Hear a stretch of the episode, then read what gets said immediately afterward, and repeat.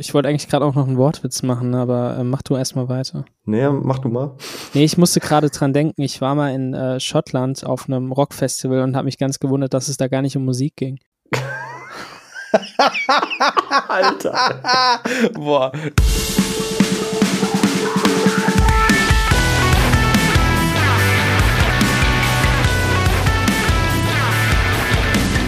Ja, moin. Herzlich willkommen zur neuen Folge Kerngeschäft, einem Morcode-Podcast. Äh, Folge 1 nach meinem Griechenland-Urlaub. Ich bin richtig gut gelaunt. Lynn dafür heute ein bisschen angenockt. Ähm, aber ich freue mich doppelt, dass, äh, dass wir für alle Fälle, sollte der Lynn gleich vom Stuhl fliegen, weil er nämlich vorhin seine Impfung bekommen hat, ähm, dass wir auf jeden Fall sehr hochwertigen ähm, Ersatz haben, weil er hat Witze drauf für mindestens zwei Leute. Äh, hallo Rodney. Moin, na? Na, schön, schön, schön, dass du da bist. Ja, freut mich auch. Ich habe auch schon die besten Wortwitze wieder vorbereitet und äh, kann mich gar nicht, äh, also ich weiß gar nicht, wann ich welchen raushauen soll, deswegen seid gespannt. Hast du, hast du Bock, Lynn? Freust du dich drauf? Boah, Alter, ich bin einfach nur fertig und ich habe jetzt schon keine Lust mehr. Ich habe auch, hab auch schon überlegt, ob ich ähm, nicht irgendwie einsteige mit Herzlich willkommen zum äh, EM-Studio. Ich glaube, dann wärst du richtig ausgeflippt, oder? Leute, ne, ich hab euch, ich liebe euch von ganzem Herzen. Bitte, wenn ihr jetzt mit Fußball noch anfangt, ne? Wirklich, ich habe dieses Wochenende einfach schon genug Fußball und ich, ich, nee. Ich habe keine Lust mehr. Ah, dann lass uns lieber über Scooter reden. Äh, Scooter ist gut. Scooter ist immer gut, ey.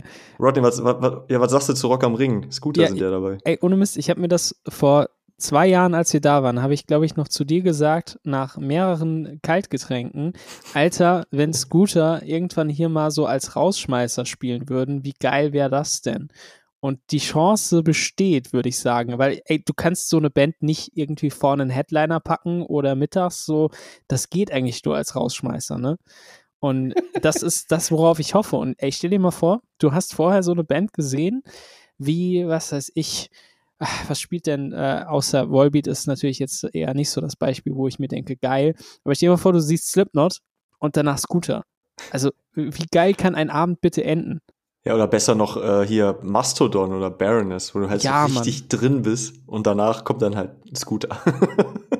Aber ich fänd's halt auch übelst geil, so was, was du gerade meintest, so Scooter so mittendrin im Tag. So, wenn alle so gerade ihr Mittagstief haben und von der Center Stage sch- schallt halt nur Hyper, Hyper. Uff. Oh, wie geil das wäre, wenn die wirklich auf der Center Stage Ich schwöre dir, ne, da, da, da kommst du doch nicht klar. Also wenn du so mitten in der Mittagshitze hast du gerade das Tief vom Tag und merkst, äh, du wirst einfach voll von Scooter zugeschaltet die ganze Zeit. Da musst du doch wieder aktiv werden quasi. Ich, ho ich hoffe ja wirklich, dass wir, dass wir die interviewen dürfen, ne? Boah, das wäre geil. ich gehe ich geh nicht davon aus, dass sie überhaupt irgendein Interview geben werden, aber das wäre schon geil. Der Also- hier, ey, der, der HP hat ja mal gesagt, der wäre früher Punk gewesen. Würde ich ihn super gern so ausfragen, wa? Echt? Ja, der war früher, also er meinte mal in einem anderen Interview, dass er früher in der Punk-Szene sehr aktiv war. Ich meine, sofern würde ich das jetzt auch nicht betrachten. Der sah ja auch, also ich finde, der sieht schon so wie ein Alt-Punk aus, ja. Er, er Boah. und Farid Urlaub sind sich jetzt nicht so auseinander. Beide blonde Haare, bisschen extravagantes Grinsen. Ich hatte es auf der, ich hatte es auf den Lippen. Ich wollte, wollte, wollte irgendwas mit den Ärzten sagen. Ja, Leute, ey, heute ist Freitag. Für die, die äh, uns ganz frisch zuhören, dann wieder Mittwoch. Aber wir versuchen ja auch immer so die neuesten Releases mit aufzunehmen. Und äh, heute ist wieder eine ganze Menge rausgekommen. Äh, zum Beispiel die neue Light the Torch Platte. Habt ihr da zufällig was von hören können, Jungs? Äh, ja, nee, tatsächlich nicht. Ist aber auch keine Band, die ich wirklich verfolgt habe bisher. Ach Quatsch, bist du auch gar nicht so ähm, irgendwie Killswitch Engage drin oder so? Ja, also sagen wir es mal so, Killswitch Engage habe ich halt früher super gern gehört und finde ich auch gut, aber es ist jetzt keine Band, wo ich sage, geil. Also ich fand auch immer zwar Howard Jones irgendwie geiler als Jesse Leach, äh, so Hm. von, von äh, den Vocals, irgendwie das Tempo von dem ist halt einfach voll geil für so Mucke. Ja. Ähm, aber Light the Torch ist auch so eine Band, die ist voll an mir vorbeigegangen, um ehrlich zu sein. Ja, geht mir aber auch genauso. Also ich habe die gar nicht verfolgt bisher, habe dann aber heute mal äh, geguckt, was so alles rausgekommen ist und dachte, boah, äh, Light the Torch, was war das nochmal? Und dann, ach ja, hier Supergroup, ne? Ich glaube, der Drummer war unter anderem bei Good Tiger auch. Und ähm, ja, äh, Vocals natürlich Howard Jones, äh, bestens bekannt von Killswitch Engage. Und äh, ich habe mir den Song Become the Martyr, genau, äh, angehört. Den fand ich eigentlich ganz cool. Die ganze Platte habe ich nicht geschafft, aber ähm, ich glaube, wer auf so auf so, ein, so eine Richtung irgendwie ein bisschen oldschooligere Metalcore steht, hm. der wird da eigentlich ganz glücklich mit werden. Wusstest du, Mike, dass der Basser von Bleeding Through ist? Oder war Echt? Bleeding Through? Ja, das ist der, der Basser. Das ist auch der äh, doch etwas, etwas kleinerer Typ. Äh, Glatze, rote, roter Bart. Ja, ich meine, das wäre gewesen. Das ist der Krass. Basser von Bleeding Through. Ähm, der macht da auch mit.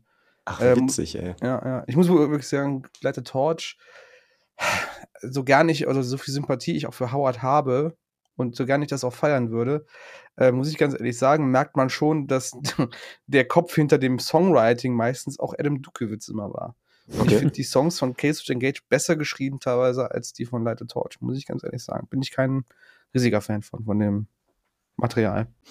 Ähm, kennst du den Künstler Sullivan King, Lynn? Boah, ja, den Namen habe ich schon mal gehört, aber frag mich jetzt nicht wo und wie. Ging mir genauso. Der hat nämlich jetzt auch die neue, äh, seine neue Platte rausgehauen namens Laut. Und ähm, ich bin vor allen Dingen deswegen darauf gestoßen, weil da äh, drei ganz coole Feature äh, oder Features auf äh, drei verschiedenen Songs bei sind. Äh, einmal nämlich mit äh, Aaron, bestens bekannt von Under Oath, der Sänger. Dann einmal eins von äh, oh, Jason Butler ja. von Fever 333. Okay. Und äh, unser ähm, lieber Freund Spencer von Ice Nine Kills hat auch ein Feature hinzugefügt. Und ähm, ich habe ich hab Sullivan King, glaube ich, namentlich vorher mal irgendwo gelesen, aber kannte die Mucke halt auch nicht. Und man kann es halt irgendwie als Metalcore meets Dubstep oder so bezeichnen. Und äh, ist eigentlich ganz geil. Also das ballert krass und es klingt auch nur nach irgendwie im Studio wird das zusammengeknallt. aber, aber das macht schon Spaß. Also ähm, wer auf solche weiß ich, was, was sind da noch so für Bands, die, die so eine Richtung haben? Ähm, das eine Korn-Album. Das eine Korn, ja, das passt tatsächlich ganz gut, glaube ich. Ja. Aber es klingt auch nach, ähm, also das ist halt auch wirklich so dieses mit 2000er Ding, also voll überproduziert und äh, ich fand es ganz nett. Also wer ja. auf sowas Bock hat, da auf jeden Fall mal reinhören. Habt ihr denn, Leute, Within Temptation und NSOK haben Song, Song zusammen äh, rausgebracht? Habt ihr den gehört? Nee, ich muss ganz ehrlich sagen, ich habe das vorhin gesehen und ich, ich, war noch nie ein Fan von NSOK. Das war, war, so eine Band, die noch nie irgendwas mit mir gemacht hat auf einer Gefühlsebene und dann äh, hat eine Band eigentlich auch schon verloren. Ähm, und äh, Riven Temptation ist auch so eine Band, boah, ey, irgendwie haben, die haben mich schon immer abgeschreckt auf eine gewisse Art und Weise. Ich kann mir das auch gar nicht so wirklich erklären, was das jetzt genau war, aber irgendwie habe ich die schon immer so im Kopf gehabt als Band, die mir einfach nicht gefällt. Sind, sind Within Temptation Holländer oder ist das Nightwish? Das, das sind Holländer, ja. Er ist ein Holländer. Ja, ne? ja. ja. Ich meine, ich, ich finde es geil, wenn Mucke irgendwie symphonisch ist und auch so diese Gothic-Sache finde ich teilweise ganz cool, aber bei Within Temptation ist das so, da habe ich einfach schon dieses, äh, da, da ist mein Cringe-Radar direkt am Ausschlagen. Ne? ich weiß nicht wieso, ich kann es mir nicht wirklich erklären, aber es ist irgendwie so, da gibt es Bands, die machen das geiler und äh, ja, ich weiß nicht. Also, keine Ahnung, wenn ich mir dann so Sachen anhöre wie Katatonia, finde ich das geil. So, oder halt irgendwie Dimo Borgir mit dem Orchester, aber Within Temptation, irgendwie habe ich da so ein ganz komisches Bild von. Ist auch gar nicht so meine Richtung, ne? Also ich finde so einzelne Songs immer ganz geil, ähm, aber irgendwie dieses ganze Symphonische ist irgendwie, da, da steige ich einfach nicht rein. Ich erinnere mich übrigens mal an einen ähm, Morecore Party Stream, den ich gemacht habe und ähm, ich weiß gar nicht mehr, was ich da gespielt habe. Auf einmal habe ich dann, war ich in der Ecke Dimo Borgia oder so und ich kam da einfach auch nicht mehr raus. Also das, das war so, für mich war das dann auf einmal die Büchse der Pandora, die ich geöffnet habe. Und ich hatte keine Ahnung, wie ich von, von der Mucke irgendwie wegkomme zu irgendwas, was ich wieder kenne. Also ich bin da komplett raus bei sowas. Aber ich finde den Song jetzt, finde ich auch ganz nett. Ich finde die, äh, also eigentlich ist es interessanter, dass, dass also diese Kombi dieser beiden Bands, wie das zu, zustande gekommen ist, ist, glaube ich, interessanter als der eigentliche Song. Mhm. Mhm. Wusstet ihr, dass Within Temptation mal einen Song mit Exhibit zusammen gemacht haben? Oh, krass. no joke, no joke. Äh, ich, ich weiß gar nicht, wie der Song heißt. Ich, ich, ich kenne ihn halt, weil, ich, weil mir das halt damals so aufgefallen ist. Ein älteres, älteres Album von denen. Ähm, und da haben die halt mit Exhibit zusammen einen Song gemacht, der ist halt so typisch die halt, aber halt dann zwischendurch mit so einem Exhibit-Rap-Part. Und, äh, ah ja, genau, hier vom Album Hydra. Der Song heißt Entry Run. Es ist. Also entweder ist man offen und lässt den Cringe so ein bisschen beiseite, dann geht's eigentlich und das ist gar nicht so, so schlecht. Aber es ist, wie gesagt, es ist halt auch einfach Within Temptation mit Exhibit. Also, was, was erwartet ihr? Sehr viele symphonische Sachen und zwischendurch halt so ein Gangster-Rapper, der halt mal eben so noch ein paar Lines spittet. Ähm, ich muss aber auch sagen, Within Temptations von diesen ganzen Symphonic Metal Bands habe ich irgendwie das, ähm, die, die, die, das beste Bild, sagen wir es mal so. Ich finde, die sind akzeptabler als manche ihrer äh, Genre-Kollegen so ein bisschen. Die sind auch relativ groß, oder? Haben die nicht sogar Wacken hey, mal geheadlined? Ich, ich glaube, das ist so eine der größten Bands, die es aus äh, ähm, den Niederlanden gibt, was Metal-Mucke betrifft. So. Mhm. Also, ich habe das ja auch gerade erst ähm, recherchiert. Ähm, weil ich eben so ein bisschen geguckt habe, wie, wie wäre das denn jetzt, wenn äh, die EM nicht mit Fußballern gespielt wird, sondern so mit den Bands, die man so in den einzelnen Ländern hat. Und ich glaube, Berlin Temptation ist wirklich die erste Band, die dir angezeigt wird auf Google und etwaigen Suchmaschinen, wenn du danach suchst, okay, äh, niederländische Metalband, dann hast du Riven Temptation, du hast noch Aerion und äh, noch so zwei, drei andere Bands. Krach Angren. Aber die sind nicht groß. ja, also ich finde das dann auch krass irgendwie. Das ist so eine Szene, die super nah ist, aber irgendwie auch ganz weit weg von mir, so vom Feeling, ne? So ja. nah und doch so fern. so nah und doch so fern, wunderschön. Lynn, hast du noch irgendwie äh, einen Tipp unter den Releases? Boah, ich hätte eigentlich diverse Tipps unter den Releases, die auch sehr interessant sind. Tatsächlich, dieses, diese, dieser Release-Tag ist super, mit interessanten Features auf jeden Fall gespickt. Ich will zwei ganz kurz äh, anwählen, ohne sie groß zu erklären. Einmal Dee Snyder hat äh, irgendwie zwei neue Songs rausgehauen. Einer ist featuring Corpse Grinder von Cannibal Corpse. Also Dee Snyder ist der Sänger von ähm, Twisted Sisters. Mhm. Ja, I Wanna Rock. Und der hat halt ein Solo, Solo-Sachen rausgehauen und Corpse Grinder ist der Sänger von Cannibal Corpse. Super lustig, weil es irgendwie nicht funktioniert, aber gleichzeitig schon. Ähm, dann gab's äh, äh, eine coole Sache. Äh, Rin hatten wir wir uns schon mal drüber unterhalten, Mike, als mhm. der seinen Song mehr rausgebracht hat, der ja so sehr grungy war, so von den vom Instrumental mit diesen mit diesen Gitarren und sowas. Mhm. Und der hat jetzt einen Song zusammen mit Giant Rooks rausgebracht. Ich weiß nicht, ob du die kennst, so eine Indie Rock, ja. Indie Pop Band. Auch irgendwie total cool finde ich, dass so ein so ein Cloud Rapper sich so da, so dahin öffnet. Also er hatte immer mal wieder so Liaisons anscheinend mit Rock. Gutes Ding. Aber ein Song, den ich wirklich hervorheben möchte, ist Make Them Suffer. Äh, die haben heute auch einen Song rausgebracht mit Courtney LaPlante von Spirit Box. Super cooler Song. Äh, geht gut ab. Äh, Hook wird von Keyboarderin äh, Booker äh, äh, Nile gesungen und die finde ich ist wirklich, wirklich geil. Also die Hook macht den Song um, um nochmal viel, mehr, viel mehr besser quasi, als er, als er so schon ist. Mhm. Kann ich nur wärmstens empfehlen. Also Make Them Suffer Contra Contraband heißt der. Ja, Make Them Suffer habe ich vorhin tatsächlich auch gehört, die Single, und fand's okay. Ich fand irgendwie so ein bisschen, ähm, dass Courtney nicht so durchgekommen ist. Also ich finde, bei Spirit Box ist sie wesentlich präsenter, so von ihrem Timbre und äh, auch einfach viel mehr im Fokus. Das fand ich jetzt auf der Single von Make Them Suffer ein bisschen, bisschen zu wenig, glaube ich, so im direkten Vergleich, aber ja. Ähm, ja, ansonsten äh, wieder ziemlich solide und ja. äh, ziemlich rund. Das finde ich, also ich hatte anfangs mit der letzten Make Them Suffer Platte so ein bisschen Probleme, weil ich mir dachte, das ist mir irgendwie zu offensichtlich alles, aber habe dann gemerkt, okay, die Art und Weise, wie es produziert ist und auch mit diesen äh, synthetischen Elementen, also Synthesizer und so weiter, die ja auch so ein bisschen dieses Orchestrale teilweise so ganz leicht anschneiden, ist es doch eigentlich ziemlich rund geworden und ja, äh, ja. macht es irgendwie cool.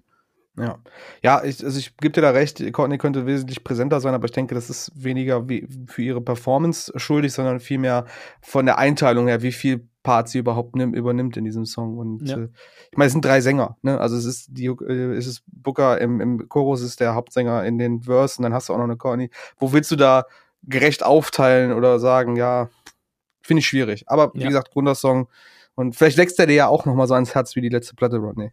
Ja, ey, also wie gesagt, das war so ein Grower bei mir. Und ähm, das weiß man halt nie, ne? Manchmal kommt ja. es und äh, ey, prinzipiell die Platten, die ich anfangs scheiße finde, finde ich irgendwann richtig gut. So. es ist, ist oft so. Aber ähm, ich weiß nicht, ob ihr die auf dem Schirm habt oder vielleicht schon gehört habt, aber heute kam auch die neue Armen Ra-Platte raus. Und Amen Ra ist so, Uh, was ich so höre, eigentlich so eine der besten Livebands, die man aktuell in ganz Europa zu sehen bekommt und auch von der Musik her. Es ist so heftige Mucke und so tief und ich fand es ein bisschen komisch, dass das Album jetzt im Sommer kommt, weil das ist für mich Musik, die, die funktioniert im Winter, wenn es kalt ist, am besten. boah, ja. Aber ey, die Platte geht richtig unter die Haut, also es ist wirklich heftig. Was ist das für ein Genre? Ja, Post-Metal.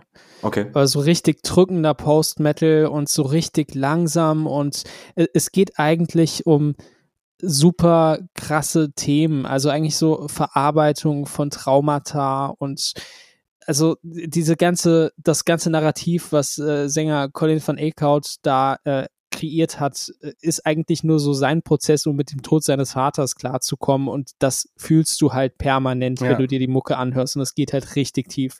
Ich weiß gar nicht, wie, der, wie die erste Single-Auskopplung hieß, aber die hatte ich damals auch mitbekommen. Und äh, die hatte ich sogar noch, die noch geschickt, Rodney, ne? Ich glaube, da hatten wir auch, Ja. auch kurz drüber unterhalten. Er singt halt auch teilweise auf Holländisch, sind auch Holländer, also auf Niederländisch, Niederländer, so, sorry, äh, Niederländisch. Und ey, also, also Mike, du hast ja schon mal gesagt, dass du Outbreaker halt super krass findest und auch die letzte Platte. Ja, ich wollte gerade wollte sagen, das klingt alles sehr nach dem Konzept der letzten Aufbreaker. Ja, Platte. genau. Und so klingt auch Amen Ra. Also es ist halt wirklich, boah, Die Sache ist die. Ich muss, ich muss dich ganz kurz korrigieren. Ähm, äh, Amon Ra sind Belgier. Äh, Belgier. Die, die, die singen flämisch, okay. ähm, ist aber im Endeffekt fast dasselbe wie ähm, Niederländisch. Ähm, und Tatsache ist, dass Caro Tang von ähm, Oathbreaker auf dem ganzen Album mitgearbeitet hat und sie ist immer mal wieder zu hören, weil sie halt auch mitsingt oder auch so sprachlich Sachen mit reinbringt. Ähm, das heißt, wenn du Oathbreaker feierst, dann wirst du Amen Ra einfach nur verzehren. Also Ja. das ganze Album, äh, die, die, die ganze Stimmung ist einfach genau dasselbe und äh, Amen Ra hat es geschafft, so ein bisschen so ein Kollektiv zu bilden in Belgien und einfach so diese Church of War, wie es heißt, ähm, zu ja, etablieren als einfach so ein Sound, der einfach wirklich ultra gut funktioniert und so richtig krass in diesem Kontext halt auch unterwegs ist. Und ob das Oathbreaker ist oder Wiegedot, ähm, die Black Metal Band von äh, Oathbreaker Leuten und Amen Ra Leuten, ähm, die haben alle diesen Vibe und das finde ich halt unfassbar geil. Hm.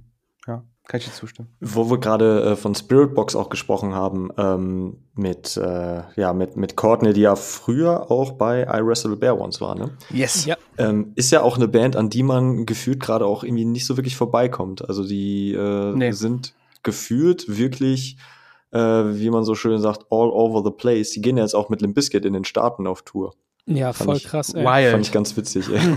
Ich muss auch sagen, ich finde es krass, weil als Spirit Box angefangen haben, habe ich das nicht so gesehen. Also nicht so kommen sehen, weil die einfach so, ja, hatten jetzt nicht die krassen Klicks. So, die waren dann halt so für die Leute, die I Was the Bear Ones gehört haben, die fanden das cool. Aber darüber hinaus sind die nicht so richtig rausgekommen und jetzt auf einmal haben die irgendwie innerhalb von zwei Stunden all ihre Schallplatten ausverkauft gehabt. Also total heftig. Ja. Ja, das ist, also ich habe das Gefühl, dass das gerade so eine der Hype-Bands einfach auch ist. Ja.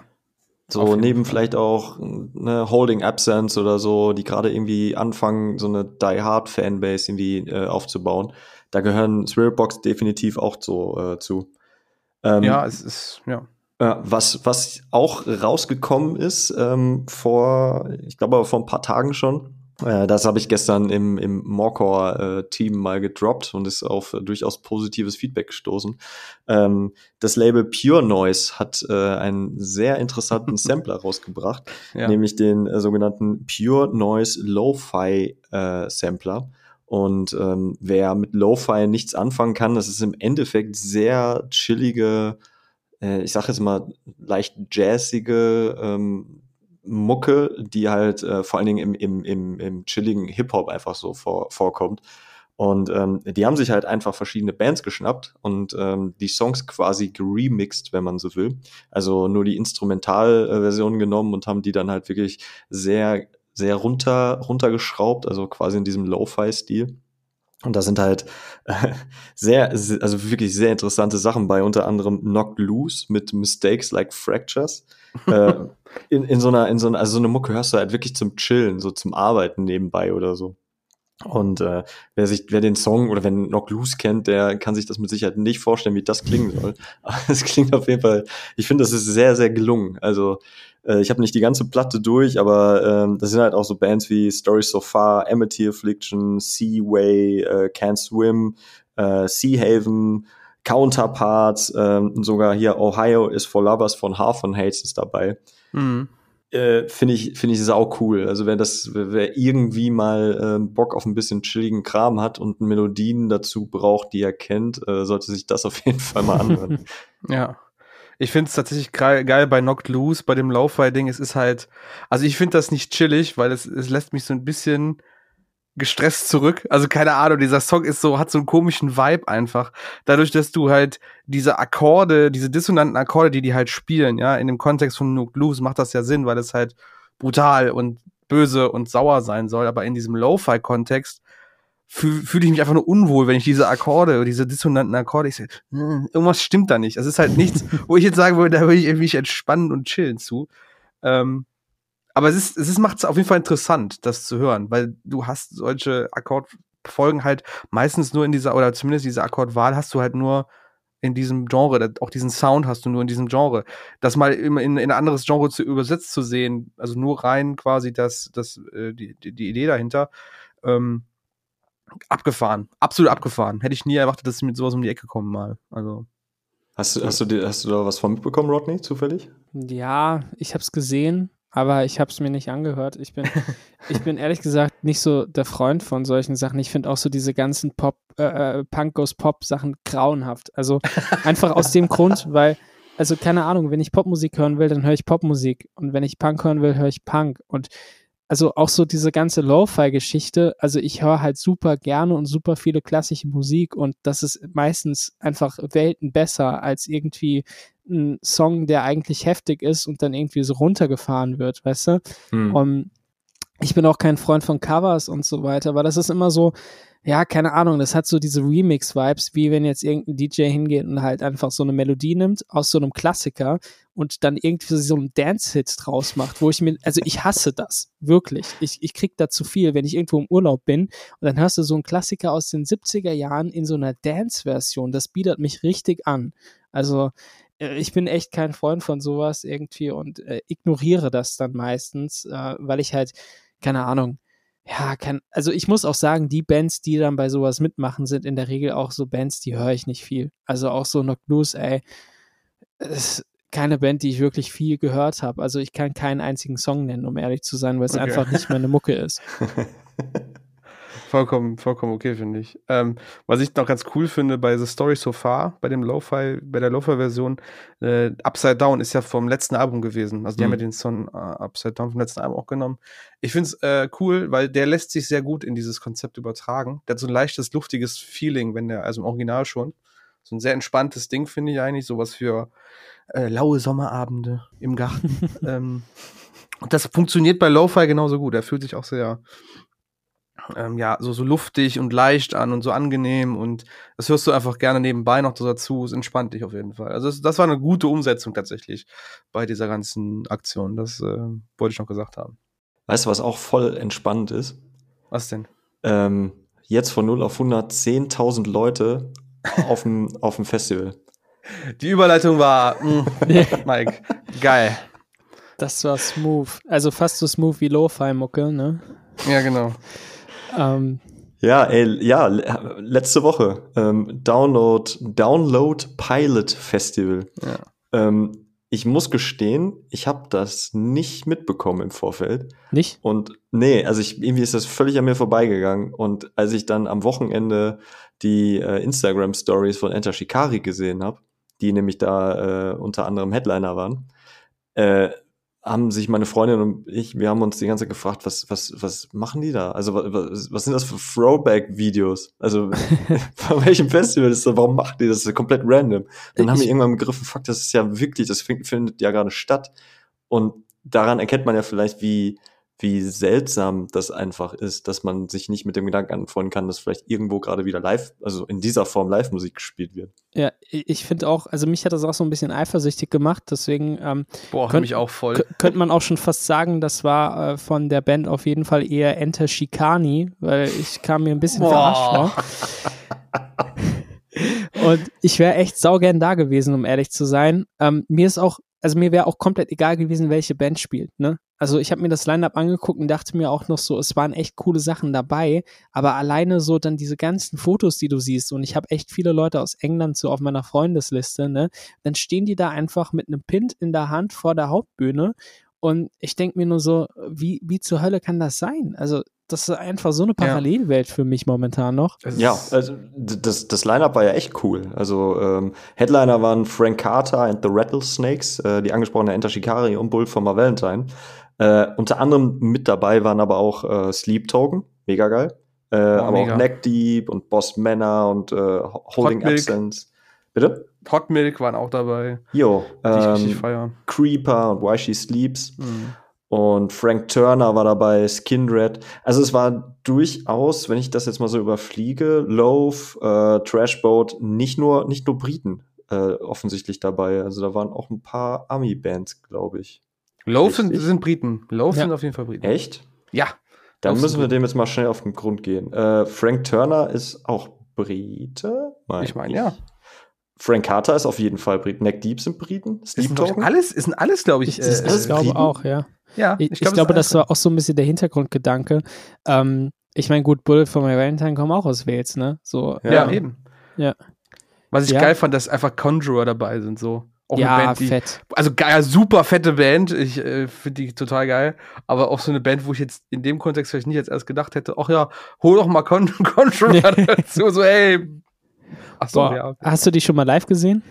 Nee, leider nicht. Ich habe die einmal gesehen oder zweimal sogar. Ey, es ist jedes Mal so ein Abriss, das ist unfassbar. Also wirklich, die, die, die machen jede Bühne einfach kaputt. Das ist richtig ja, heftig. Die haben auch auf, auf Platte haben die so viel Atmosphäre, das ist unglaublich. Ja. Also das hat mich wirklich, das hat mich wirklich beeindruckt, diese, diese, diese Atmosphäre, die die da teilweise auf äh, Meyer hieß das Album, genau, auf Meyer genau. hatten. Ey, Wahnsinn. Ja, mega Band. fett, ey. Gestern erst wieder durchgehört, witzigerweise. Und ja, ultra fett. Ich bin auch saugespannt. Ich denke, da wird jetzt eventuell dieses oder nächstes Jahr auch noch mal was nachkommen. Ja, hoffentlich. Ich äh, bin nach wie vor perplex, dass es wirklich alles britische Bands sind. Vor allen Dingen, hundertprozentig hat einfach jeder das mitbekommen. Die überall wird das gepostet wahrscheinlich so, ja, das sind nur englische Bands und, und voll geil. Und ich sitze jetzt hier und begreife das nicht. Aber vor allen Dingen ist das halt, also wenn du, wenn du dir die ganzen Bands mal anguckst, ist das schon nice. Also wenn du sagen kannst, so, die kommen halt einfach alle aus, also von der Insel. Ja. Ne? Also wie ja. viel Qualität da einfach hintersteckt, das ist ja krass. Ich, muss auch sagen, das war mein erster Gedanke. Äh, ich hatte mir den, den After, das Aftermovie angeguckt, das du uns geschickt hattest hm. zur Recherche. Und ich muss ganz ehrlich sagen, es ist natürlich auch ein super, ein super Ding für die lokale Musikszene bei denen, ne? für die englische oder für die britische Musikszene einfach ein Festival nur mit britischen Bands zu haben. Weil, wenn du überlegst, wie es Download normalerweise aussieht, sind ja die Headliner seltenst auch wirklich Briten es sind ja meistens dann doch irgendwelche Riesenbands auch aus Amiland und und äh, ne? und jetzt halt mal wirklich ein Festival für das also der der Umständen und der Situation geschuldet quasi nur für die lokale oder ländliche oder Land Landesmusikszene mal durchzuziehen, finde ich halt, es ist ein ist ein Moment, muss ich ganz ehrlich sagen. Das war so so das, was ich einfach gefühlt habe, ein bisschen Gerührtheit dementsprechend. Ja. Absolut. Äh, ich muss auch sagen, aber in England geht das, beziehungsweise in UK geht das. Äh, ich glaube, in Deutschland hätten wir Probleme, weil wir diese Qualität nicht haben. So im direkten Vergleich. Ich habe jetzt auch mal so ein bisschen überlegt, die Interviews, die ich gemacht habe, jetzt so in den letzten drei, vier Monaten. Ich glaube, 70 Prozent der Bands kamen aus UK. Und das mm. ist mir dann auch wieder klar geworden, weil da einfach momentan so viel ist und so viele Acts, mit denen ich gesprochen habe, haben halt auch gesagt, ey, die Qualität ist so hoch und es ist so hart, sich da durchzusetzen und das treibt die halt auch ganz anders an. Ne? Also zum Beispiel auch als Everything Unfolds ähm, hatten ähm, auf äh, dem Download Pilot gespielt und die haben halt auch davon geredet, dass es halt sauhart ist, sich in diesem Business überhaupt durchzusetzen und äh, dass es halt so viel Konkurrenz gibt und das sehe ich in Deutschland nicht so. Also das klingt jetzt steile These, äh, immer so ein bisschen fies, aber ich glaube, die ja, Metalcore, Hardcore-Bands in Deutschland, die ich persönlich richtig gut finde, kann ich an einer Hand abzählen. So. Und in England gibt es mindestens dreimal so viele. Hm, hm. Ja.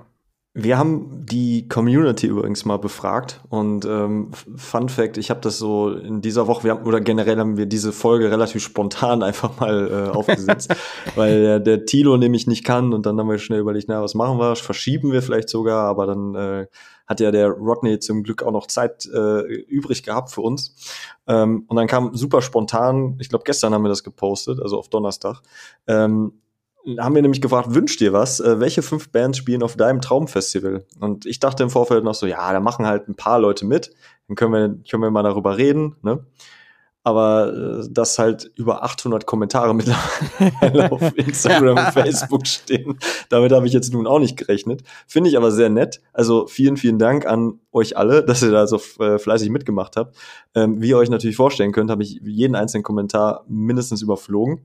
Aber ähm, wir können jetzt natürlich nicht über jeden sprechen. Aber ich würde jetzt vielleicht mal so ein paar rauspicken, einfach mal um die, die Stimmungslage rauszuheben. Und übrigens auch vor dem Hintergrund, dass wir ja ähm, mein Lieblingsthema Rock am Ring oder so, äh, in Bezug auf welche, welche Bands und Genre, Genremischungen es so gibt. Ne? Also dass das ja äh, vermeintlich nur ein, ein äh, nur Rockbands auf einem Rockfestival spielen dürfen oder sollen oder wie auch immer äh, sind dann doch hier einige nette, interessante Vorschläge gekommen. Äh, Lars Steinfurt zum Beispiel schrieb äh, I Prevail, Beartooth, Miss May, äh, Memphis Mayfire, äh, Bon Jovi und Zebrahead. nice. Finde ich eigentlich ganz geil. Äh, vorhin habe ich irgendwo gelesen, ähm, wo war es? Äh, da waren es irgendwie SDP, Rammstein, äh, Prodigy, äh, Kraftklub und Maneskin auch eine interessante Mische. Äh, hier haben wir so die Punkrock-Fraktion. Äh, Inga hat geschrieben Dropkick Murphys, Social Distortion, Rise Against, äh, Gaslight Anthem, My Chemical Romance. Ähm, Nicole schreibt Rammstein, Nightwish, Knockator, Guano Apes und Idle Hands. Knockator, Alter. das ist auch geil. ähm, boah, hier kenne ich fast gar keine Bands von. Aber äh, Lu Lu Lukas, Lukas Jimon Bladjuk sagt äh, äh, Imminence Caskets, kenne ich nicht. Ja, das sind äh, Caskets waren mal äh, Captives, die haben sich umbenannt. Captives, genau. Ah, okay. Äh, Glassland, Frenia und NSOK.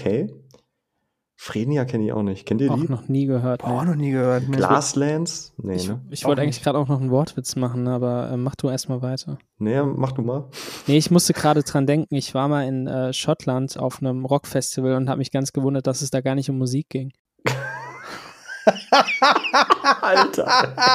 Boah, der war, der war nicht schlecht, oh. den, den, den gebe ich dir. Das war, das war nicht schlecht, ja. Den habe ich mir eben extra zwei Minuten zurückgehalten, damit er noch ein bisschen reifen kann, weißt du? Er wird ja noch ein bisschen, ja, ja, der braucht ein bisschen, aber der ist, kommt dann irgendwann.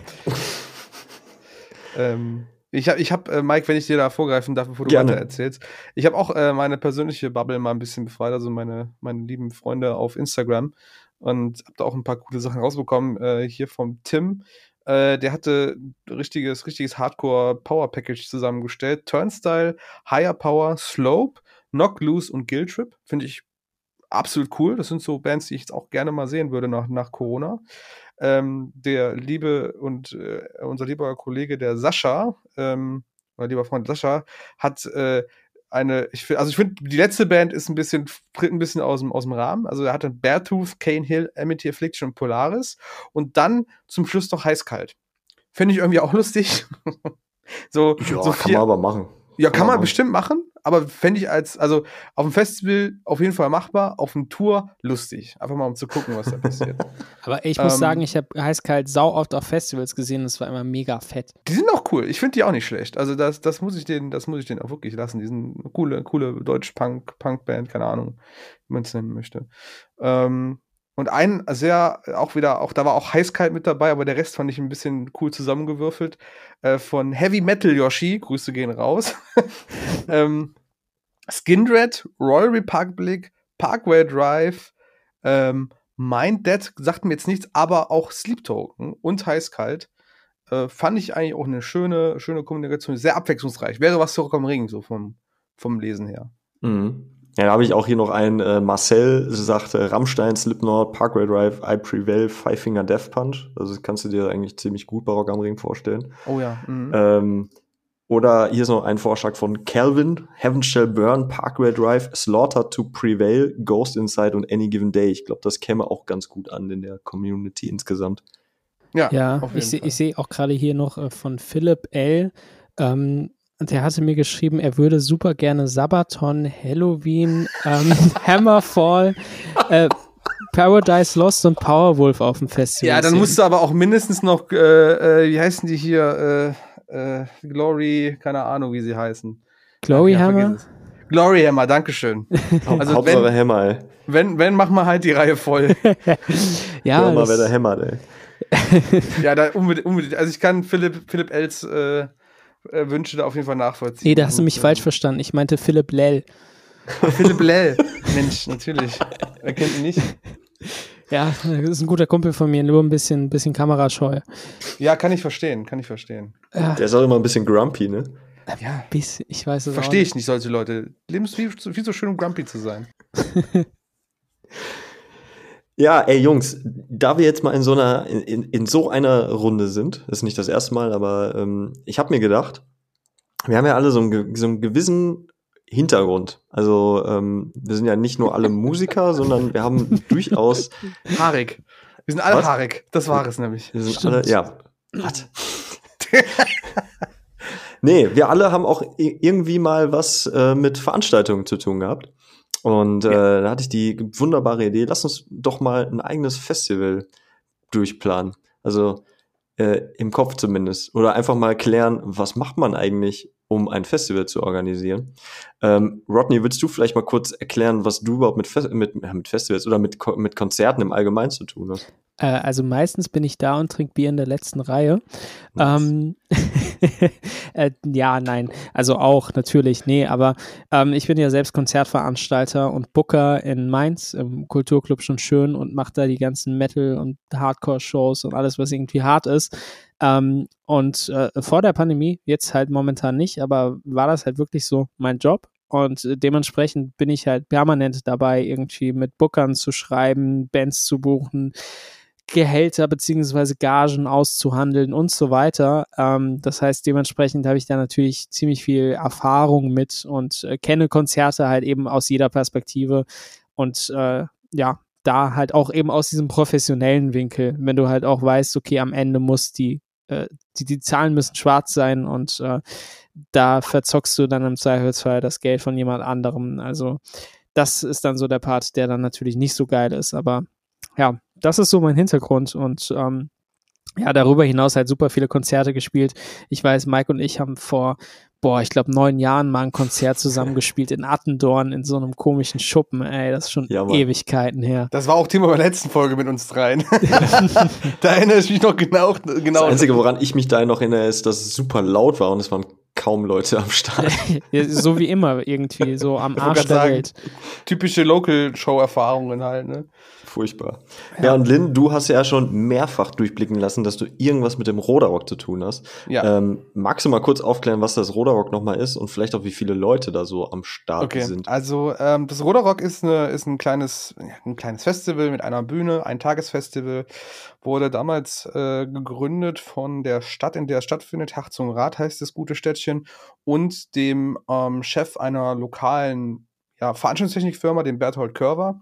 Der war schon sehr aktiv zu der Zeit äh, im, in der Jugendförderung, also nebenbei noch, hat sich diverse für diverse Kulturprogramme auch eingesetzt, dass halt quasi junge Musiker ans, ans Spielen kommen. Und hat dann irgendwann aus, aus einer Laune heraus gesagt, so ich möchte jetzt auch ein Festival mal starten, ich habe das Equipment, ich möchte, ne, dass die, dass die Jugend ein bisschen den Spaß an der Musik halt findet. Und zu dem Zeitpunkt war halt Metalcore das Ding. Und er selber tatsächlich auch, äh, äh, auch großer Fan dieser Musik. Ähm, und hat dann dieses Festival auf aus dem Boden gestampft mit Hilfe der Stadt. Ähm, ja, und das Prinzip im Endeffekt, das ist es halt schon seit der jeher, ist es halt, dass kleine lokale Bands zusammen sich die Bühne mit halt großen bekannten Namen teilen. Und man kann sich das so vorstellen, wir fangen halt quasi den Tag um 12 Uhr an und von da an wir sind halt äh, mehrere Bands, ich glaube elf oder zwölf Bands haben wir bis jetzt immer gehabt, ähm, wächst, wächst halt so ein bisschen die, oder wächst die Bekanntheit der Bands, ne, mit dem Abschluss dann im Headliner. Und wir hatten halt unter anderem auch so Bands dann klar aus Deutschland, halt We Butter Rap with Butter und Eskimo Cowboy und Set You Falls damals noch zu den Anfängen. Das hat sich aber auch mittlerweile ähm, äh, noch größer geworden. Wir hatten schon Counterparts bei uns. Äh, wir hatten Dies Nation bei uns. Wir hatten äh, damals noch Hard in Hand waren bei uns zu Gast. Also wir hatten schon ein paar größere Namen auch da, die auch immer Leute gezogen haben. Und es ist halt immer eine schöne Erfahrung, zumindest auch für mich und auch für viele, die da mithelfen, weil wir machen das alle auch ehrenamtlich. Also es ist quasi ein Wochenende, wo wir uns da äh, abrackern, damit es halt geil wird, ohne großartig was davon zurückzubekommen. Ähm, außer halt die netten Gesichter der Leute natürlich, um Gottes Willen, ich will jetzt hier nicht auf Geld geil klingen. ähm, ja, und ich bin halt in diese ganze Sache als nicht direkter Veranstalter, aber als, als helfende Hand quasi zu mit eingestiegen irgendwann, weil ich ja selber auch Techniker bin, Veranstaltungstechniker und der genannte Bertolt Körver hat mich halt auch so mit an diesen Beruf auch rangeführt. Ich habe für ihn ein paar Jobs gemacht und irgendwann habe ich gesagt, äh, ich hätte, wir haben irgendwann mal selber mit einer Band da gespielt und dann habe ich gesagt, ich würde da ganz gerne mal mithelfen und dann bin ich da immer mehr reingeschlittert, habe dann halt immer mehr Sachen oder auch immer, ich sag jetzt mal, wichtigere Sachen übernommen. Zuletzt habe ich mich halt hauptsächlich um ähm, ja, Organisation Booking gekümmert, zusammen mit der Kollegin von der Stadt und aber auch halt Stage Management. Ne? Also ich bin dann da der technische Ansprechpartner gewesen für die Bands, habe dann die Umbauten überwacht, habe geguckt, dass alles in Ordnung geht, dass die Bands auch technisch so weit am Start sind, wie sie so haben müssten. Und äh, ja, und das haben wir jetzt leider Gottes natürlich auf Corona nicht mehr machen können letztes Jahr und auch dieses Jahr wird es nicht passieren, aber wir sind zuversichtlich für 2022 und wollen halt wieder loslegen. Das ist so der Hintergrund. Ähm, Rodney, was macht für dich äh, der Unterschied aus zwischen einem Konzert und einem Festival? Ah, das ist natürlich so ein bisschen die Sache. Also meinst du jetzt eher aus dieser Business-Perspektive oder so ganz generell? Naja, sowohl als auch. Also sag jetzt bitte nicht, das eine ist Open Air und groß und das andere klein und äh, Indoor. Der Bierkonsum. Aber der, nee, es gibt ja, es gibt ja tatsächlich äh, Veranstaltungen, die irgendwo dann fließend werden, wo man nicht mehr weiß, ob man das jetzt als Festival schon bewirbt oder ob das einfach nur eine Show ist, weißt du? Ja, also die Sache ist die, ähm, bei einem Konzert ist der Aufwand natürlich irgendwo geringer als auf einem Festival, aber dafür würde ich sagen, ist der Aufwand teilweise intensiver. Also mhm. jetzt alleine schon so mal äh, betrachtet auf einem Festival macht eine Band einen krassen Soundcheck, das ist der Headliner, der macht den Soundcheck morgens früh und der Rest kriegt einen kurzen Linecheck. So, zumindest auf den kleineren Festivals, wo das meistens so ist. Auf einem Konzert hast du es so, wenn du zwei oder drei Bands hast, dann machen alle Bands einen Soundcheck, wenn die Zeit da ist. Und du hast halt im Endeffekt einfach viel mehr Zeit und diese Zeit wird natürlich auch genutzt und das ist dann so ein bisschen der Punkt. Ähm, wo du halt einfach einen höheren Aufwand hast, oft ähm, auch eben, weil du eben nicht nur für fünf Bands jetzt eine Infrastruktur legen musst, sondern vielleicht nur für eine oder für zwei. Und ähm, das ist halt so die Sache. Also ich glaube, wenn du halt ein großes Festival hast mit mehreren Bühnen, klar ist der Aufwand viel, viel höher. Ähm, aber ob du jetzt am Abend drei Bands hast oder fünf, macht es jetzt gar nicht mehr so viel krass stressiger. Ähm, zumindest meiner Meinung nach. Dann kommt es halt eben so drauf an. Also zum Beispiel so ein Stage Manager, wie Lynn das jetzt eben beschrieben hat auf dem Roderock, den brauchst du bei einem Konzert eigentlich gar nicht. Das kann der Veranstaltungsleiter selbst machen, wenn es nur zwei mhm. oder drei Bands sind. So, und darüber hinaus ist das Team halt einfach kleiner. Du kannst Sachen einfach besser überschauen, aber dafür haben halt die einzelnen Personen einfach mehr Arbeit am Ende. Ja. So ein, ja, so ein, so ein Festival hat ja verschiedene Bausteine auch. Also verschiedenste Bausteine. Ich weiß gar nicht, inwieweit das Leute von außen überhaupt überblicken können. Also ich habe ähm, tatsächlich auch einige, ich habe sie immer Festivals genannt. Äh, Im Grunde hätte es auch einfach ein Konzertabend sein können, aber irgendwann waren es halt so acht oder neun Bands und da habe ich es einfach Festival geschimpft. Ähm, ich habe das damals aber auch mit so einem lokalen Ding, das sogenannte Sunset Mosh Fest, angefangen. Ähm, und das war dann halt hier am Niederrhein, äh, ist so einmal im Jahr hat das stattgefunden, Indoor-Location. Und ähm, tatsächlich war das damals meine Motivation, ähm, einfach irgendwie die lokale Szene so ein bisschen zu beleben und dann dementsprechend halt einfach Shows zu veranstalten und zu gucken, dass dann halt irgendwie wieder was passiert. Und ähm, ich kann mich noch gut daran erinnern, als ich quasi meine erste Veranstaltung ähm, gemacht habe, dass ich im Vorfeld so null Komma gar keinen Plan hatte, was da auf mich zukommt. ähm, ich weiß noch, dass ich äh, eine, eine Band gebuckt hatte, ähm, die, die den Headliner gemacht hat und die dann auf einmal mit einem Catering Rider um die Ecke kam und ich dann da stand und dachte, was zum Teufel soll das denn sein? also wenn man, also so ein Catering Rider ist ja letztendlich einfach, da steht dann äh, drauf, was sich eine Band halt wünscht. Ne? Also von, wir sind halt irgendwie die Hälfte ist Vegetarier, also bitte leg uns da jetzt nicht irgendwie einen Spanferkel hin, so, sondern äh, ne, hätten Meinst wir vielleicht du einen eine, Jens Spanferkel? Jens, Jens Spanferkel, äh, sondern irgendwie, keine Ahnung, eine Käseplatte oder so und zwei Kästen Bier und noch irgendwie, weiß ich, eine Flasche Whisky oder so. Das sind so Sachen, die ganz gerne mal da draufstehen, je nachdem, wen man da so anfragt. Mhm. Ähm, aber es gibt ja noch weitere Sachen. Also wie machst du Werbung? Wen, du brauchst jemanden für Technik, du brauchst jemanden für Fotos. Ähm, das ist ja durchaus etwas, was man von außen nicht betrachtet. Aber was ich immer am spannendsten fand, war tatsächlich dieses Booking-Ding. Ähm, Lynn, hast du da irgendwie über die ja, Jahre, du machst das ja jetzt auch nicht zum ersten Mal, ähm, irgendwie so eine Formel für dich erkannt, wie, wie man am besten ein Line-Up zusammenstellt? Es ist schwierig. Ähm, ich muss natürlich dazu sagen, dass wir anders als jetzt bei zum Beispiel bei Rodneys äh, äh, Arbeit als Booker in dem schon schön ähm, nicht so krass auf die Zahlen achten müssen. Wir sind halt kulturgefördert. Ne? Das ist halt, nimmt uns eine sehr große Last von den Schultern, dass wir halt nicht jetzt die größten kommerziellen Erfolge fahr fahren müssen. Deswegen sind auch Tickets entsprechend günstig. Und wir können uns halt auch bei dem Pool der Künstler haben wir ein bisschen Freiheiten, weil wir halt da Unterstützung bekommen. Ähm, generell ist es natürlich immer so, wir müssen, man muss immer so ein bisschen betrachten, aber es ist budgettechnisch möglich, was ist gerade aktuell unterwegs, weil Künstler, die gerade sowieso unterwegs sind, sind immer ein bisschen günstiger als die, die du jetzt vielleicht extra ranziehen musst. Du kriegst ja auch immer, sag ich mal, Angebote von den Booking-Agenturen. Hör mal, die kommen dann, dann auf, auf Tour, äh, wären in der Nähe, hab dann nicht Bock. So, ne, das sind so die Dinge, worauf du immer so achtest. Und natürlich auch so ein bisschen darauf, wie ist der aktuelle Stand dieser Band? Haben, haben die überhaupt ein Standing? Kannst du sagen, ähm, die, die Band ist, ah, die wollen die Leute, sollten, wollen die Leute einfach sehen, diese Band. Bei uns finde ich das immer, also das ist so der Knackpunkt dann bei uns wiederum. Wir sind in Herzogenrath. Die Leute, die jetzt gerade diesen Podcast hören, die wissen nicht, was Herzogenrath ist, außer die kennen mich halt. So, und das ist halt das Ding.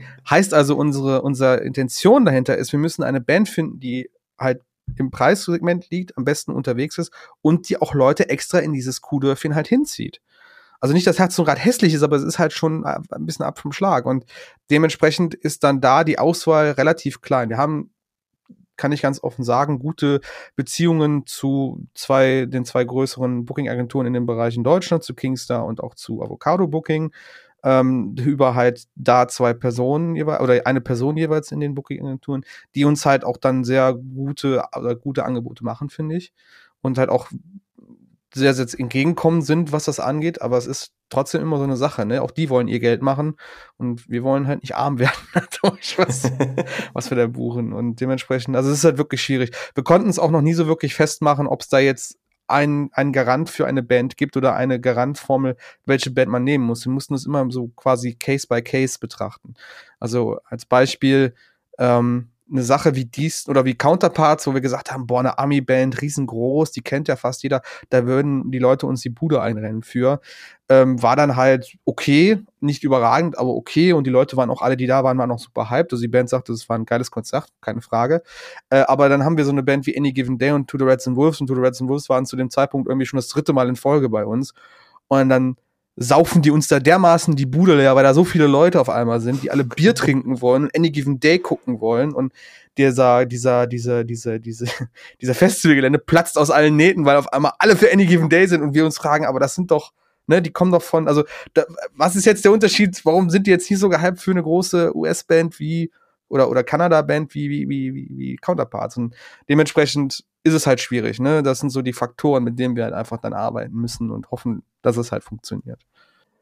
So eine, so eine, so eine Standardfrage, äh, die ich immer mal wieder auch mitbekomme oder halt auch aus eigener Erfahrung, ist ja auch immer, ähm, was meint ihr, wie viele Leute zieht Band XYZ? Ja, boah. ja. Also ne? ich, ich glaube, das ist so eine Sache, ähm, die, die sehe ich halt auch immer. Weißt du, egal welche Veranstaltung ich buche, ich muss mir diese Frage immer stellen. Und die Sache ist die, wenn du so drüber nachdenkst, und ich meine, in dem Rahmen, in dem ich unterwegs bin, ist so eine Venue mit maximal 250 Zuschauerinnen. Ähm, 250 sind verdammt viele Leute für ein Konzert. Also selbst in der Metropolregion wie dem Rhein-Main-Gebiet, 250 Leute, da hast du teilweise echt Bands, wo du dann auch überrascht bist, dass es dann vielleicht nur 200 sind oder dass es überhaupt 200 sind. Also es ist halt irgendwie, man kann das nicht so einschätzen und es ist halt auch gerade so, äh, ich meine, Lynn kennt das nicht. Wie gesagt, wenn, wenn du diese Kulturförderung hast, dann hast du viel mehr Möglichkeiten. Ähm, also vielleicht kennt Lynn das auch, aber aus einer anderen Perspektive. Aber du musst dir vorstellen, wenn ich ein Konzert mache, eigentlich alles unter 60 Leuten grundsätzlich schreibt keine schwarzen Zahlen. Mhm. So, weil, weil die, mhm. die Kosten einfach so immens hoch sind. Also, wenn ich eine Gage zahle, die vierstellig ist, so als Beispiel, dann kannst du davon ausgehen, dass ich mindestens genauso hohe Fixkosten habe, um die Techniker zu finanzieren, ja. um die GEMA zu finanzieren, um, also Strom und sowas, das wird gar nicht mit reingerechnet, weil dann würde es gar keinen Sinn machen, ne? Und auch Getränke sind in der Kalkulation gar nicht mit drin, aber es sind so viele versteckte Kosten, die da mit reinspielen und dann musst du eben auch teilweise unter der Woche überhaupt erstmal eine Band haben, wo dann eben diese 60 Leute mindestens kommen und wie gesagt, 60 ist halt so das Minimum. Und ähm, das geht halt hoch bis, äh, ja, teilweise Shows, wo du weißt, okay, es muss ausverkauft sein, sonst äh, schreibst du nicht diese schwarzen Zahlen. Und je größer und populärer die, die Band dann auch ist, desto höher ist das Risiko als Veranstalter. Und dementsprechend ähm, hast du halt wirklich sau viele Kosten und oft ist es gar nicht, also auch die Band, klar, aber oft sind es eben diese Kosten, die man als äh, Verbraucher oder Verbraucherin und Konzertbesucherin äh, am Ende gar nicht sieht, weil man sie einfach nicht greifen kann. Und äh, das hört auf bei der Putzfrau oder bei dem Putzmann, äh, der oder die am nächsten Tag diesen Club dann sauber mhm. machen muss. Also genau. da, das geht wirklich bis ins kleinste Detail rein. Ähm, es gibt so viele Steuergelder, die man zusätzlich zahlen muss, wenn eine Band aus dem Ausland kommt zum Beispiel.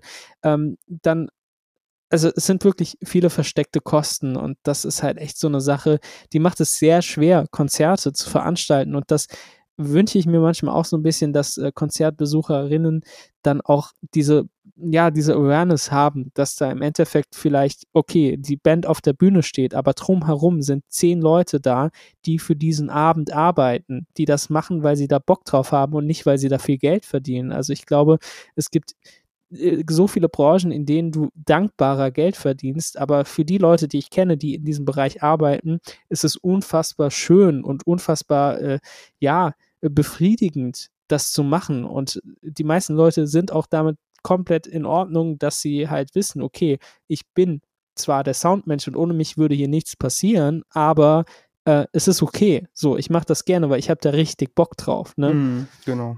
Genau. Das ist auch das Ding, äh, warum ich halt eben meinte, man muss halt darauf achten, dass Bands vielleicht auch in der Nähe sind. Ne? Die sind halt kostengünstiger. Absolut. Also ich glaube, viel, viele verstehen auch überhaupt nicht, was es heißt, wenn du eine Band halt für dein Festival einfliegen lässt. Ich meine, man kennt das ja, ne, von typischen Festivals noch, also gerade bei Festivals ist immer so eine Frage, welche Künstler wünscht ihr euch so, ne? Das ist so die typische Frage, die ein Festival auf Social Media stellt. Äh, da, klar kommen da super viele Vorschläge, auch teilweise wahrscheinlich super Vorschläge und vielleicht fällt da auch eine Band sehr, sehr oft, aber wenn die es halt nicht gerade sind oder nicht gerade unterwegs sind in der Zeit, ist es halt schwierig fürs Festival sowas zu realisieren. Ne? Und je exklusiver die Band halt dann ist oder gerade auf deinem Festival oder in dem Umkreis, wo dein Festival ist, desto mehr Geld wirst du dafür sicherlich latzen müssen als Veranstalter. Äh, und das zehrt dann. Dann musst du quasi damit, also du riskierst damit so ein bisschen oder spielst damit, dass die Leute halt nur für diesen Künstler auch kommen würden. Ja. Das ist auch generell so die Sache. Also ich glaube einfach, diese Festivalgagen sind immer auch noch mal viel höher als bei einem Konzert, weil ich glaube, Booker auch so ein bisschen davon ausgehen, ja, ihr macht das Ding ja so oder so und ich ja. kann euch das anbieten. So, wenn es ein Konzert genau. ist, dann wird es nur für diese Band gemacht. Bei einem Festival, das existiert so oder so. Das heißt, eigentlich bist du als Festival in diesem Zugzwang. Und bei normalen mhm. Shows ist es eher so, dass die Booker halt versuchen müssen, die Bands dann irgendwie auf Tour zu bringen, weil die Bands haben eine Erwartungshaltung, die Bands haben einen Vertrag abgeschlossen und wollen dann auch auf Tour gehen. Ne? Und das macht es halt eben dann, glaube ich, auch nochmal schwieriger als Festival, weil du da halt einfach gemolken wirst. So. Und das, also ich meine, wie gesagt, in diesem non-kommerziellen Bereich ist das natürlich jetzt nicht so der Fall, aber wenn du dann eine Band buchst und die liefert nicht und du steckst da quasi mit deiner eigenen Firma drin oder als äh, äh Solo-Selbstständiger, dann kann so ein Festival halt auch einfach das Ende sein. Hm. Ja. Rodney, hast du vielleicht mal ein Beispiel, wenn du eins nennen möchtest, wo du eine Band irgendwie am Start hattest, die aber tatsächlich einfach fast vor leerem äh, Haus gespielt hat? Also die so komplett nicht das reingebracht hat, wo du dachtest, äh, da, dass die Leute dafür kommen würden? Also ich hatte das tatsächlich, also nicht, dass sie vor leerem Haus gespielt haben, ähm, aber ich hatte eine Band gebucht aus äh, Skandinavien die von den Zahlen her super, super war. Also wirklich, äh, wenn du dir angeguckt hast, wie das auf den Social Media Kanälen aussah und so weiter, wirklich alles super. Und ähm, ich glaube, es hätten so 150 Leute kommen müssen, damit sich die Show wirklich rechnet. Und es waren dann vielleicht nur 60 Leute da, ne? Bei einer Band, die renommiert ist, die auch in anderen Städten in Deutschland richtig Leute gezogen hat, ne? Also ich habe gesehen, in Dortmund zum Beispiel waren über 250 Leute auf diesem Konzert. Und dann stehst du da und dann siehst du die Vorverkaufszahlen, denkst dir so, ach ja, komm, die kommen alle an der Abendkasse. Und am nächsten Morgen realisierst du, Mist, ey, wir haben hier gestern vierstellig einfach miese gemacht. Und zwar nicht nur irgendwie Geld verloren, sondern halt draufgezahlt. Und zwar in beide Richtungen. Erstmal an die Gage und dann halt natürlich auch die eigenen Kosten, die du auch tragen musst. Und es ist echt unangenehm. Und das ist halt so die, diese Sache, dieses Risiko gehst du dann als Booker ein und ähm, musst du dann halt auch mit leben. Ne? Und äh, das, die Band hat kein Risiko, weil sie hatte eine Garantie und die Garantie wird gezahlt. Und äh, in dem Fall war es auch so, dass die Band nicht bereit war, da nochmal drüber zu reden. Äh, ja, das ist halt auch dann äh, für mich als Veranstalter super fies. Im Endeffekt hat es aber auch dafür, also es hat einfach dafür, dazu geführt, dass ich mit dieser Booking-Agentur nichts mehr gemacht habe. So, weil, weil die äh, Einschätzung einfach komplett in zwei verschiedene Richtungen ging und am Ende des Tages äh, sind die abhängig von mir gewissermaßen und wenn die dann nicht liefern und ich dann äh, meinem Chef erklären muss, warum wir jetzt hier über 1000 Euro Minus haben, ja, dann äh, gibt es eigentlich nur eine Konsequenz und zwar, dass man sagt, nee, das machen wir nicht mehr. Meint ihr denn, dass es äh, auch irgendwie regional wirklich davon abhängt, wo man ein Konzert macht, welche Bands man sich einladen kann? Also ist so dieses, äh, es, es gibt ja diese, ja nicht Vorurteile, ne? aber man denkt ja im Ruhrport ist halt mehr irgendwie so diese Hardcore-Szene, vielleicht auch früher diese Beatdown-Szene krasser unterwegs gewesen. Äh, kannst du irgendwie sagen, dass in Mainz halt ein bestimmtes Genre besser funktioniert als vielleicht ein anderes? Äh, absolut. Ähm, und das merkt man hier auch schon. Also wir haben ja jetzt hier Mainz und Wiesbaden direkt gegenüber. Äh, in Wiesbaden funktioniert Hardcore super gut, weil wir da einen Schlachthof Wiesbaden haben, der das seit Jahren macht. Äh, was in Wiesbaden nicht so gut funktioniert, ist Black Metal aber in Mainz funktioniert Black Metal gut und das hat einfach den perfiden Grund, dass wir in Mainz eine große Black Metal Szene haben. Also Nocte Obducta zum Beispiel, eine der ja, mit größten Black Metal Bands, die wir aus Deutschland haben, die mal so ein bisschen experimenteller an den äh, äh, ganzen, äh, an diese Sache rangegangen sind, äh, kommen aus Mainz. Und ich weiß von äh, Nikita von der Weg einer Freiheit, dass es der Weg einer Freiheit ohne diese Band gar nicht geben würde. Und die sind nicht wirklich krass bekannt, aber wenn die hier spielen, dann ist der Laden ausverkauft. Ne?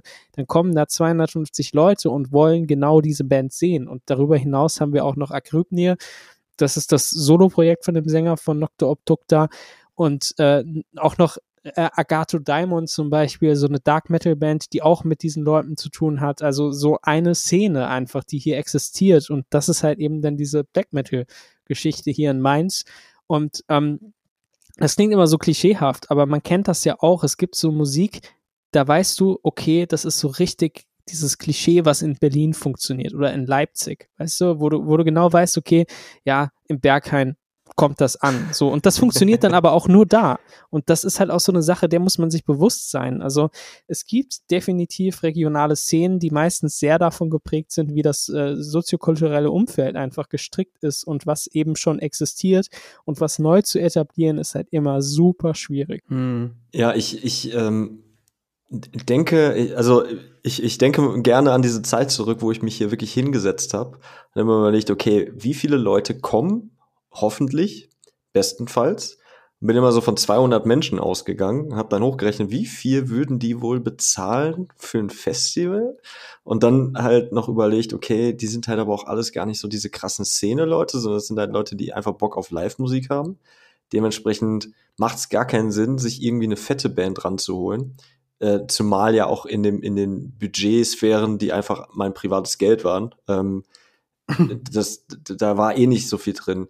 Ähm, in interessanterweise, wenn ich jetzt mal so zurückdenke, haben sich aber auch so diese lokalen Helden, ne? Also ich spreche jetzt mal so von Bands wie Alaska oder so, die halt ne, aus der Gegend kommen, die, äh, na klar, irgendwann auch riesengroß wurden, so innerhalb der Szene, aber die ähm, entsprechend halt auch, wo man wusste, okay, man kann die holen, die sind auch irgendwie noch bezahlbar. Die, die kennen die Leute auch definitiv und die kommen dafür hin, dass diese Bands aber immer weniger geworden sind.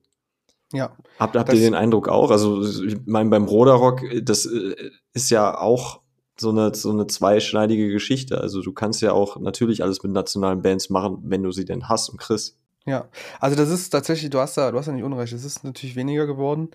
Ähm, wir haben halt, das ist immer so ein, es gibt so einen Sweet Spot, sag ich jetzt einfach mal, eine Band, die jetzt nicht wirklich kostet, aber halt verdammt viel ranzieht. Also ich will jetzt nicht sagen, dass wir hier die kleinen Bands ausnehmen, Gottes Willen. Aber wir haben halt immer so eine kleine Vereinbarung mit denen halt, ne, ey, ihr könnt, wir lassen, wir geben jedem die Chance quasi da bei uns zu spielen als lokale Band. Es wäre super, wenn halt beim Verkauf der Karten geholfen wird, aber wir, wir würden niemanden jetzt quasi auf den Preis der Karten, die wir denen gegeben haben, drauf festnageln. Wir sagen einfach nur, Leute, gebt uns einfach das Geld, was ihr dafür eingenommen habt, rüber und dann ist okay. Ne? Und alles andere kümmern wir uns um. Ihr könnt spielen, ihr habt Essen, ihr habt Trinken. Ne, so, das ist so die Vereinbarung. Wir bringen euch auf die Bühne, wir bringen euch vor Publikum. Ähm, Klassisch. Weil wir das ja auch nicht können. Play, ne? wir, wir, können, ja, was, nee, Pay to Play, es gibt ja da so, so, du musst mir die Karten vorab schon abkaufen. Das machen wir halt nicht. Ne? Ja. Ich finde, wir wollen das, wir wollen das fair halten, wir wollen es transparent halten. Wir können natürlich nicht den lokalen Bands auch noch Geld geben, wenn wir schon gucken müssen, wie wir vielleicht die größeren Bands bezahlen. Das ist halt auch bei einer Förderung immer schwierig. Ähm, wir wollen aber zumindest halt die Chance dass sie fair spielen können und dass sie auch vor einem Publikum spielen können. Ne? Dass sie selber sagen, okay, wir setzen uns jetzt hin und gucken, dass wir Leute akquirieren können. Da gibt es einen Sweet Spot des Bands, die im lokalen Bereich ähm, jetzt noch kleiner als Alaska, sage ich jetzt einfach mal, im lokalen Bereich halt dann schon so eine Traktion haben von Leuten, die, die dann kommen, weil es Freunde, weil es Bekannte sind, weil die Local Heroes sind, äh, aber gleichzeitig äh, halt jetzt keine wirklichen Kosten für uns verursachen in, in Form von Gage oder sowas. Es ist halt immer so, dass so die Bands, die wir suchen. Und das ist tatsächlich über die Jahre auch wirklich schwieriger geworden. Also das mhm. ist äh, weil diese Bands halt, ne, das sind, es ist, meistens sind es immer genau die Bands, die kurz vorm Abgehen sind. Ja, also die ja. haben quasi jetzt den Punkt, boah, boah bei uns läuft's richtig gut. Und dann ist quasi für die immer die Entscheidung, so wollen wir jetzt ab dem Punkt uns reinhängen und weitermachen und dann eventuell auch wirklich überregional und weiter bekannt werden. Und das ist, bedeutet nämlich eine Heidenarbeit, da habe ich super Respekt vor, äh, sich da so reinzuknien und das halt durchzuziehen.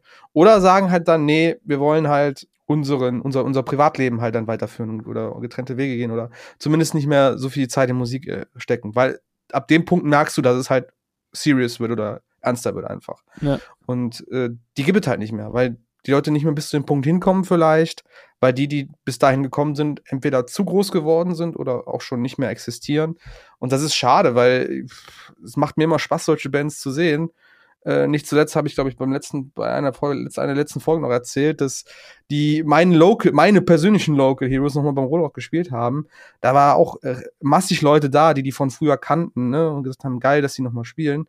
Aber die gibt es halt so nicht mehr. Das machen die halt nicht mehr. Das war jetzt mal eine einmalige Gelegenheit und dementsprechend findest du auch keinen Nachfolger für sowas dann. Ja, ich kann das komplett nachvollziehen. Also ich habe auch so ein bisschen das Gefühl, dass das einfach so ein bisschen flöten gegangen ist. Ich kenne so viele Bands, die waren so kurz davor, was zu reißen und haben es dann entweder einfach ja. sein lassen oder irgendwas, irgendwas ist passiert, dass es dann doch nicht so weit kam.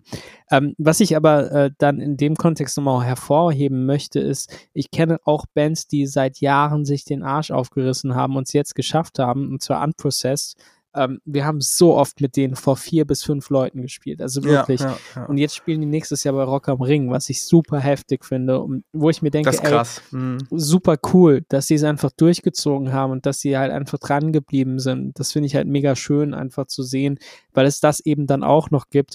Und ähm, was ich eben noch sagen wollte zu der äh, Pay-to-Play-Geschichte, äh, beziehungsweise ähm, es ist einfach so, du bist als junge Band so froh, wenn du spielen kannst, weil diese, diese Bühne wird dir nicht gegeben, so in der Regel. Und wenn es dann sowas gibt wie das Roderock, ist das super geil.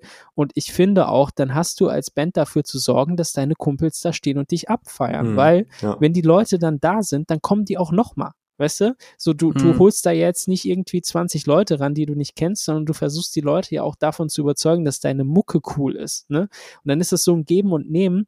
Und im Endeffekt hat dann die Band am meisten davon, weil wenn ich als Veranstalter mir einen Support ranhole und dann sehe ich, dass der Support genau drei Leute mitgebracht hat und das sind dann irgendwie drei äh, Partner oder Partnerinnen der jeweiligen Bandmitglieder ähm, und am Ende zahlen die dann nicht mal Eintritt, weil sie sagen, nö, ich mache den Merch, ich will keinen Eintritt zahlen, ja, dann, dann lade ich diese Band nicht mehr ein. Ganz einfach. Ja. So, und wenn eine Band da 20 Tickets verkauft, dann sage ich, okay, geil, äh, wenn ihr das nochmal macht, dann macht ihr nächste, nächstes Mal einfach den Headliner. Dann machen wir eine Show mit euch, weißt du? Weil, weil, wenn ich sehe, dass eine Band was reißt, dann bin ich davon überzeugt. Und es ist einfach so ein Geben und Nehmen. Und äh, um noch ein äh, Wortspiel anzuführen, ähm, er, er, wenn du dieses Geben und Nehmen hast, dann wird ein Event zu einer Veranstaltung. Weißt du? Weil es für beide Parteien fair ist. Aber da muss ich, da muss ich auch noch zu sagen, also die, die Erfahrung haben wir auch gemacht und so sind wir auch immer gepolt gewesen, wenn man sich als Band, als lokale Band bei uns reinkniet, mit den Ticketverkäufen zum Beispiel, oder sich halt auch einfach nur äh, beim Festival mit reinkniet, ja, dass man kein Arsch ist zum Beispiel. Kein, das ist schon, ey, da scheitern so viele dran. Das ist keine, keine Star-Allüren mitbringt, als Local Band, was ja, ne, aber habe ich auch schon erlebt, habe ich auch schon alles mitgemacht da. Dann ist die Chance sehr, sehr hoch, dass wir dann nächstes Jahr sagen, ey komm, lass die noch mal spielen. Selbst wenn es dann das Jahr danach ist und das eigentlich komisch ist, dass man eine Band zweimal, zwei Jahre in Folge spielt, dann holt man die einfach dazu. Ich weiß, dass ich zum Beispiel, bevor ich dann halt beim Roderock mitgemacht habe und wir den ersten Gig da mit meiner damaligen Band spielen sollen, da habe ich mir den Arsch aufgerissen, diese scheiß Tickets loszuwerden. Ich habe irgendwie 40, 50 Tickets verkauft, Krass. alleine und bin durch Aachen gelaufen und habe Flyer verteilt und bin in die Geschäfte rein. Ich so, ey, ich habe hier ein Poster, darf ich das aufhängen? Ne, ich habe hier Flyer, darf ich die irgendwo auslegen? Also ich habe mich hier wirklich ein ganz mehrere Tage vor dem Festival dafür eingesetzt und es hat sich halt auch bezahlt gemacht, weil die Veranstalter, die damaligen Veranstalter gesagt haben, ist cool, Dankeschön, ne? Das ist so, ja, das war wirklich das Geben und Nehmen, was Rodney halt erwähnt hat. Und dass diese Erfahrung habe ich auch mit anderen Bands, wo ich jetzt der Veranstalter oder Mitveranstalter Mitorganisator bin, halt auch schon gehabt. Da liebe Grüße an die Jungs von My Memoir, die mich super krass beeindruckt haben mit ihrer, mit ihrer ganzen, ja, mit ihrem Elan und ihrem, ihrem Engagement dahinter. Die haben noch Leute rangeholt und Social Media zugekleistert damit und haben Karten ohne Ende verkauft und haben andere Bands quasi irgendwie noch dazu gebracht, dass sie Mitwerbung dafür machen. Ey, wirklich, das, da geht mir das Herz auf, weil ich dann merke, die stehen dahinter, was sie tun und wollen, dass das funktioniert und dann bin ich der Letzte, der sagen würde, ey, will ich nie wieder haben. Kommt, dann sage ich, kommt gerne nochmal, weil sowas fördere ich am liebsten, so nach dem Motto, ja. Ja, klar. Auch, auch so diese, ich meine, das darf man ja nicht vergessen, das wirst du beim Roderock noch viel mehr spüren als ich. Äh, diese Dankbarkeit ist ja das, was es am Super Ende bezahlt krass. macht, ne? Also, absolut, absolut. Ich meine, klar, irgendwie ist es mein Beruf, gewissermaßen Konzerte zu veranstalten, aber wenn diese Dankbarkeit nicht da wäre, ich glaube, dann würde ich es nicht machen. So, und die Dankbarkeit, die kommt von Fans, die kommt aber auch von den Bands. Und das ist eben das, was es dann wert macht. Wenn eine Band zu dir kommt und sagt, ey, danke für den Abend, danke, dass wir hier spielen konnten, das war mega geil, wir haben uns mega gefreut, dann ist es das, was am Ende mehr wert ist, als das Geld, was ich dann dafür bekomme oder verdient habe. Absolut, absolut. Also gerade die Dankbarkeit, das ist auch so ein riesiges, riesiges Plus-Ding gewesen, ne? Wenn Bands nach dem, nach der Show oder nach dem Abend dann auf einen zukommen, also man ist dann selber schon völlig fertig vom Tag, wenn man da den ganzen Tag gerödelt hat und dann kommt halt irgendwie die erste, die allererste Band, ja, die um, du stehst halb elf, halb elf nachts noch da und bist eigentlich nur noch kaputt und willst nach Hause ins Bett und dann kommen die Jungs, die um 12 Uhr mittags ja, vor, da gespielt haben, während die ersten sich so gerade dann auf Festivalgelände bequemt haben und sagen, ey, das war so geil, vielen, vielen Dank. Wir, wir können das gar nicht in Worte fassen, wie cool wir das fanden. Äh, ey, dann ist der, dann hat mich das, dann hat das den ganzen Tag schon wert gemacht, muss ich ganz ehrlich sagen. Es soll auch überhaupt nicht aufgesetzt oder, oder, oder so, so gespielt klingen. Es ist wirklich so. Das ist wirklich eines der schönsten Sachen, die man bei sowas erleben kann. Ja, ey, also ich glaube, das kann man auch nur als Veranstalter wirklich nachempfinden. Wahrscheinlich geht es den ganzen Leuten aus dem Pflegesektor so mit dem Applaus. Nicht Spaß. Ähm, ja. Nein, aber ihr wisst, was ich meine. Weißt du, so, das ist halt so die Sache. Also ich finde das echt krass selbstverwirklichend auch in dem Moment. Auch wenn ich sagen muss, eigentlich ist es ja das Unkreativste, was man tun kann, einfach eine Band zu buchen und denen das zu ermöglichen, weil das Kreative passiert auf der Bühne, ne? Und der Austausch und so weiter, der dann in diesem Konzert oder auf dem Festival passiert. Aber einfach zu sehen, dass du dafür gesorgt hast, dass da jetzt 200 Leute sind, die einen Abend haben, an den sie sich erinnern können, so dieser Gedanke äh, spornt mich unfassbar an und das finde ich halt auch wirklich super schön. Und wenn dann Leute zu dir kommen und sagen, ey, äh, bist du der, der das hier macht? Und du sagst dann halt, ja, ich mach dies und das und jenes. Und die dann so, ey, danke, dass du die Band rangeholt hast. Ich höre die seit zehn Jahren schon und äh, die waren noch nie hier und jetzt endlich kommen die mal, voll geil. Dann ist das echt genau das, wo ich mir denke, genau dafür machst du diesen Scheiß. So, nicht um Geld zu verdienen, sondern wirklich dafür. Das mit dem Geld ist Auch. eine schöne Sache nebenbei, aber äh, weißt du, also ich habe auch schon so oft Bands gebucht, wo ich wusste, das wird nur mit Glück auf Null rauskommen, einfach weil ich Bock drauf hatte.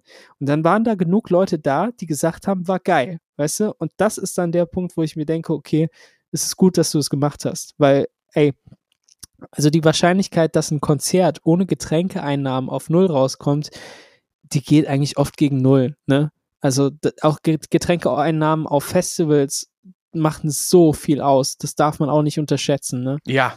Es gibt ja ganze Festivals, die sich davon organisieren, äh, finanzieren. Also diese ganzen Ja. äh, Free for äh, draußen um, umsonst Dinger, so klar, die haben Sponsoren, aber äh, die sind immer dann am struggeln, wenn nämlich die Leute nicht kommen, wenn es halt regnet oder so, weil die Leute dann nicht die, äh, die Getränke umsetzen und den Pfand dann mh, behalten, also ne, die Becher mitnehmen, weil sie dafür auch bezahlt haben und so.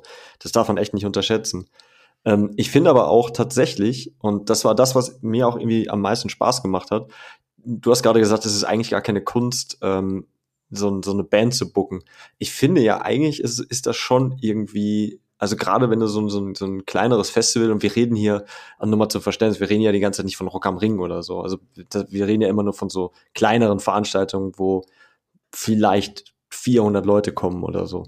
Und da ist es ja wirklich unerlässlich, dass du eine gute Mische hast an, an Bands, weil wenn du 400 Ich dachte, Leute brauchst damit. Was denn? Ich dachte, du meinst eine gute Miche, so vom Pegel halten. Die ist auch immer sehr, sehr wichtig. Nee, aber wenn du mit so kleinen Zahlen spielst, dann ähm, weißt du ja auch, dass die Nische nicht so groß ist, dass halt entsprechend auch nicht so viele Leute kommen könnten, theoretisch. Ne? Und ähm, ich fand es eigentlich immer geil, genau dann Bands aus dem Hut zu zaubern, wo du eigentlich genau weißt, die kennt keine Sau, aber trotzdem bringen die für den Abend den Mehrwert. Und gerade gerade dann, wenn du halt, also ich habe halt meistens irgendwie so Metalcore, Hardcore äh, Veranstaltungen gehabt, wenn du dann in die Mitte einfach so eine Emo-Band oder eine Pop-Punk-Band oder so setzt. Und du weißt, du weißt ganz genau, vor allen Dingen halt so die Local Scene, die jetzt halt nicht so verbittert darauf ist, dass halt irgendwie alles nur mit Beat, äh, also mit Breakdowns oder so stattfinden muss, dass die dann da zwischendurch auch mal durchschnaufen können und sich da mal was anderes geben. Das fand ich eigentlich immer am geilsten. Und dementsprechend äh, finde ich das eigentlich auch immer sehr, sehr begrüßenswert, wenn, ähm, wenn so Veranstaltungen auch ein bisschen abwechslungsreicheres Line-Up haben. Mhm. Ja, Ja, sehe ich absolut. genauso. Nee, das macht Aber- ja auch Spaß. Ja, und vor allen Dingen Local Scene. Ne? Also ich da, finde, das darf man auch wirklich überhaupt nicht unterschätzen. Also wenn man das mal weiterdenkt, ähm, so eine, so eine, so eine Band, die vielleicht sogar noch auf dem örtlichen Gymnasium oder so ist, da kannst du zumindest von ausgehen, dass die vielleicht ein paar Leute in, ihrem, in ihrer Stufe oder so haben, die nämlich dann auch noch ein paar Leute mit reinbringen. Also oftmals, die Erfahrung habe ich zumindest gemacht, bringen dir die Bands, die aus dem eigenen Ort kommen und vielleicht auch noch ein bisschen jünger sind und vielleicht sogar die erste Show spielen, sogar mit die meisten Leute ran, vielleicht sogar mehr als der, der Headliner, den du irgendwie für einen vierstelligen Betrag oder so bezahlt hast. Weil nämlich dann äh, äh, hier Vater, Mutter und dann noch irgendwie Freundin und, und die ganzen Leute sind alle am Start und, und, und, und reißen dir dann die Bude da ab. Ja. Ey, ganz ehrlich, ich habe auch immer, wenn ich früher Shows gemacht habe, wenn ich gesehen habe, es gibt eine Band, die sucht nach einem ersten Auftritt, dann habe ich da einfach immer blind vertraut und super gute Erfahrungen mitgemacht, weil, weil das einfach Leute sind, die sind so dankbar, die reißen sich den Arsch auf, dass die Leute kommen, weil die einfach Bock haben, das endlich den Leuten zu zeigen. Und ich erinnere mich noch gerne an unsere erste Show, die wir damals gespielt haben, da war ich so 16 Jahre alt. Ey, da waren mehr Leute als in den zehn Jahren danach. So, wirklich. Also da waren halt irgendwie 130 Leute nur Ja. für uns da. Ne? Wir haben 50 Shirts verkauft am ersten Tag und wir hatten halt auch nur 50 Shirts, ne? Die waren alle weg. Und ey, ich glaube, es hat Jahre gedauert, bis wir mal wieder vor so vielen Leuten gespielt haben. Und dann sind die nicht wegen uns da gewesen, sondern wegen einer anderen Band, die wir supportet haben. Ne? Hm. Ja. Äh, Lindo hat vorhin, glaube ich, gesagt, äh, das mit den Postern, ne? Dass man irgendwie durch den Ort noch reist und dann Ja, Poster ja. aufhängt und so. Meint ihr eigentlich, das ist so in 2021 oder 2022 noch ein Ding? Oder seid ihr auch mehr die Fraktion, naja, es muss alles irgendwie über naja, Facebook ist eigentlich auch schon oldschool, aber halt über irgendwie Instagram-Werbung oder so laufen, dass die Leute davon Wind bekommen. Also ich kann sagen, bei uns im Club, wir plakatieren nach wie vor, weil es einfach verdammt gutes äh, Offline-Marketing ist. Und wenn du an, also es gibt super viele Leute, die dann gesagt haben, ja, ich habe das äh, äh, Poster gesehen, habe gesehen, die Band kommt nach Mainz und konnte es erst gar nicht glauben. So. Also ich glaube schon, dass das auf einer gewissen Ebene noch funktioniert, insbesondere wenn du natürlich hingehst und dann so äh, zum Beispiel äh, Stromkästen natürlich zugleisterst, ne? Mhm. Ähm, dann kannst du da natürlich schon effektives Marketing machen, weil die sind halt überall in der Stadt, ne? Da gibt's ja sogar extra Agenturen, die die Dinger vermieten. Ja. Tatsächlich würde ich da zustimmen. Äh, es kommt natürlich auf an, wo du das Festival hast und wo das nächste Ballungsgebiet ist. Ich glaube, äh, auf dem Land ist es schwierig mit Postern. Du hast einfach nicht die, die Laufkundschaft oder ja, Laufmenge. Aber da, da, da kannst du hingehen und kannst das an die Kühe plakatieren. ja, genau. aber zumindest auf dem Feld. Also das gibt's ja auch ganz oft. Ja. Wenn du dann irgendwie den, den Bauern zufällig kennst, dass du da irgendwie so einen fetten Banner einsetzen kannst oder so. Ja, das könnte man zum Beispiel machen, das ist richtig. Aber ich sag jetzt mal trotzdem, äh, du musst ja überlegen, du hast A, natürlich jede Person, die da vorbeifährt, aber du musst dann in diesen Personen, die daran vorbeifahren, auch noch die, die Schnittmenge haben, die die Musik hören. Das ist natürlich bei unserem Genre immer auch was ganz Interessantes oder ganz Wichtiges, was man so ein bisschen bedenken sollte. Für ein Schützenfest ist das einfach. Du wirfst da einen Banner hin, sagst, es gibt genug Bier, gibt eine Coverband und dann kommen die Leute. Bei einem Metalcore-Festival auf dem Land ist es, finde ich, immer ein bisschen schwieriger. Deswegen sind die Ballungsgebiete immer sehr interessant, meiner Meinung nach. Also wenn ich als Beispiel jetzt nennen kann, zum Rat, das nächste wäre jetzt Aachen, Ballungsgebiet. Ähm, hier sehe ich Plakatieren immer noch als auch super wichtiges Ding. Nicht nur, weil auch andere, ich sag jetzt mal, Veranstalter in Aachen das genauso machen, einfach um das, was Rodney meinte, das Vorbeilaufen, dass die Leute sagen, ach krass, da kommt eine Band, die habe ich ja, dass, die, dass die überhaupt nach hier kommen. Äh, also ist mir zum Beispiel mit Every Time I Die passiert, als die in Aachen gespielt haben. So, ah, krass, Alter, Every Time I Die hier. Ähm, das ist halt noch auf jeden Fall richtig, weil im alltäglichen Leben laufen die Leute im Ballungsgebiet. Da gibt's einfach viel mehr Leute, die ÖVPs benutzen, viel mehr Leute, die zu Fuß gehen, viel mehr Leute, die äh, in der Stadt unterwegs sind, auch über den Tag verteilt. Und da kannst du halt meisten Leute abgreifen. Auf dem Land ist es dann wieder schwieriger. Generell, wenn du halt aber ähm, von weiter weg auch Leute haben willst, dann kommst du natürlich um Social Media nicht herum. Und da musst du halt auch sehr, sehr aggressiv sein im, im, im, im, in den, in den in der Werbung, die du dann da schaltest zum Beispiel. Ne? Ähm, man könnte jetzt das Ganze noch ganz weit auseinanderführen mit irgendwelchen Marketingmaßnahmen und Konzepten und Ideen, aber ich würde schon sagen, dass das so, äh, so, so eine Synergie ergeben muss, sowohl offline als auch online. Muss halt richtig vernünftig an den richtigen Stellen halt eingesetzt werden, einfach. Ja, absolut, sehe ich genauso. Also online hat seinen Sinn und Zweck offline genauso und im Endeffekt ist es einfach dann so diese Symbiose aus beidem, äh, die sich dann fügt und dann dafür sorgt, dass ein Event funktioniert. Und ey, also im Endeffekt es sind so viele Parameter, die damit reinspielen und ich glaube, jeder von uns kann das nachvollziehen, dass man sich manchmal auch mehr erhofft hat oder weniger erwartet hat auch. Also ich kenne das in beide Richtungen und ähm, manchmal steckt man da nicht drin. Da hast du eine Gegenveranstaltung äh, irgendwo in der Ecke und hattest die nicht auf dem Schirm oder sonst was. Und ja, selbst sowas wie jetzt äh, mit der Fußball-Europameisterschaft, äh, das sind Tage, an denen machst du keine Konzerte. Einfach mhm. weil du weißt, es ist eine, eine Fehlerquelle da, die dafür sorgen kann, dass am Ende eben die 100 Leute, die du gebraucht hättest, nicht kommen. Das, das ist, ein ganz, ist ein ganz wichtiger Punkt. Äh, äh das, das, das Date. Wann, wann findet was statt? Ist ja. super wichtig. Also immer beim dritten Date, dachte ich, oder? Ja, beim dritten genau. Date, dann knallt's. Nee, ähm, da passiert was. Es macht ja durchaus Sinn, eine Veranstaltung am Anfang des Monats zu machen, als am Ende. Also, weil, also es, ja ganz, sind ja ganz banale Gedanken, die man da hat. Aber ähm, vor allen Dingen, wenn du halt irgendwie, es gibt ja auch Veranstalter, die keinen Vorverkauf machen, was ich immer ein bisschen crazy finde, bei dem Gedanken daran, dass möglicherweise halt einfach dann wirklich gar keiner kommt und du gar kein Geld verdient hast. Mhm. Ähm, aber wenn du halt auch Abendkasse anbietest, dann macht es ja Sinn, die Veranstaltung an einem Abend zu haben, wo halt die Leute gerade noch ihr frisches Gehalt in der Tasche haben. Ja, ja, ja. absolut. Ich finde es auch immer super wichtig, das ist auch was, was wir zum Beispiel auch machen in der, in der Planung. Also wir haben auch nicht so viele Möglichkeiten, weil wie gesagt, dadurch, dass Kultur gefördert ist und es eine Veranstaltung der Stadt ist, hat die Stadt natürlich auch äh, gewisse Wochenenden, in denen wir überhaupt agieren dürfen. Ne? Das wird quasi am Anfang des Jahres ausgelotet, so ein bisschen von denen. Die haben dann noch irgendwelche Weinkulturtage oder äh, Bundesjugendspiele, was weiß ich. Und da muss man sich halt immer mit so ein bisschen betteln. Das ist halt auch ein Nachteil. Aber klar gucken wir auch trotzdem so, was ist in der Zeit um uns herum, was passiert da an den Wochenenden. Ne? Also jetzt bei uns in der Aachener Region zum Beispiel ist halt dann interessant, äh, zum einen die Kollegen in Trier vom Summer Blast, also mit früher war das halt so beim Summer Blast äh, ähm, äh, Festival. Das ähm, Wacken ist auch immer ein, ein, Ding, Rock am Ring eher nicht so, mhm. weil wir halt im, am August legen. Summer Breeze ist aber auch ein Ding, ähm, with Full Force, weil das sind auch alles Festivals, wo tendenziell Bands vorbeifahren, die wir gebrauchen könnten für unser Festival. Äh, wir haben ganz, ganz krasses bei uns immer das Olgas Rock. Das liegt fast immer mit uns gleich auf, Stimmt. tatsächlich. Wobei wir da immer Glück haben, da ist nicht so eine große Schnittmenge, was die Bands und die Leute angeht. Aber wenn du zum Beispiel dann sowas hast wie, äh, keine Ahnung, To the Reds and Wolves oder, oder Brief Atlantis haben ja auch schon mal bei uns gespielt und spielen dann auch auf dem Olgas Rock. Du denkst, ah, mh, hm, könnte das so funktionieren? Nicht, dass, nicht, dass da irgendwas dann sich in die Quere kommt mit irgendwie. Oder zum Beispiel auch jetzt bei Counterparts, hatte ich ja eben schon mal erwähnt, die waren auf dem Jepperfest an dem, an dem gleichen Tag also die haben am Jepperfest am gleichen Tag mittags um eins gespielt da, sind dann ins Auto und sind dann einfach mal aus Belgien zurück bis zu uns und haben da um 11 Uhr nachts nochmal gespielt.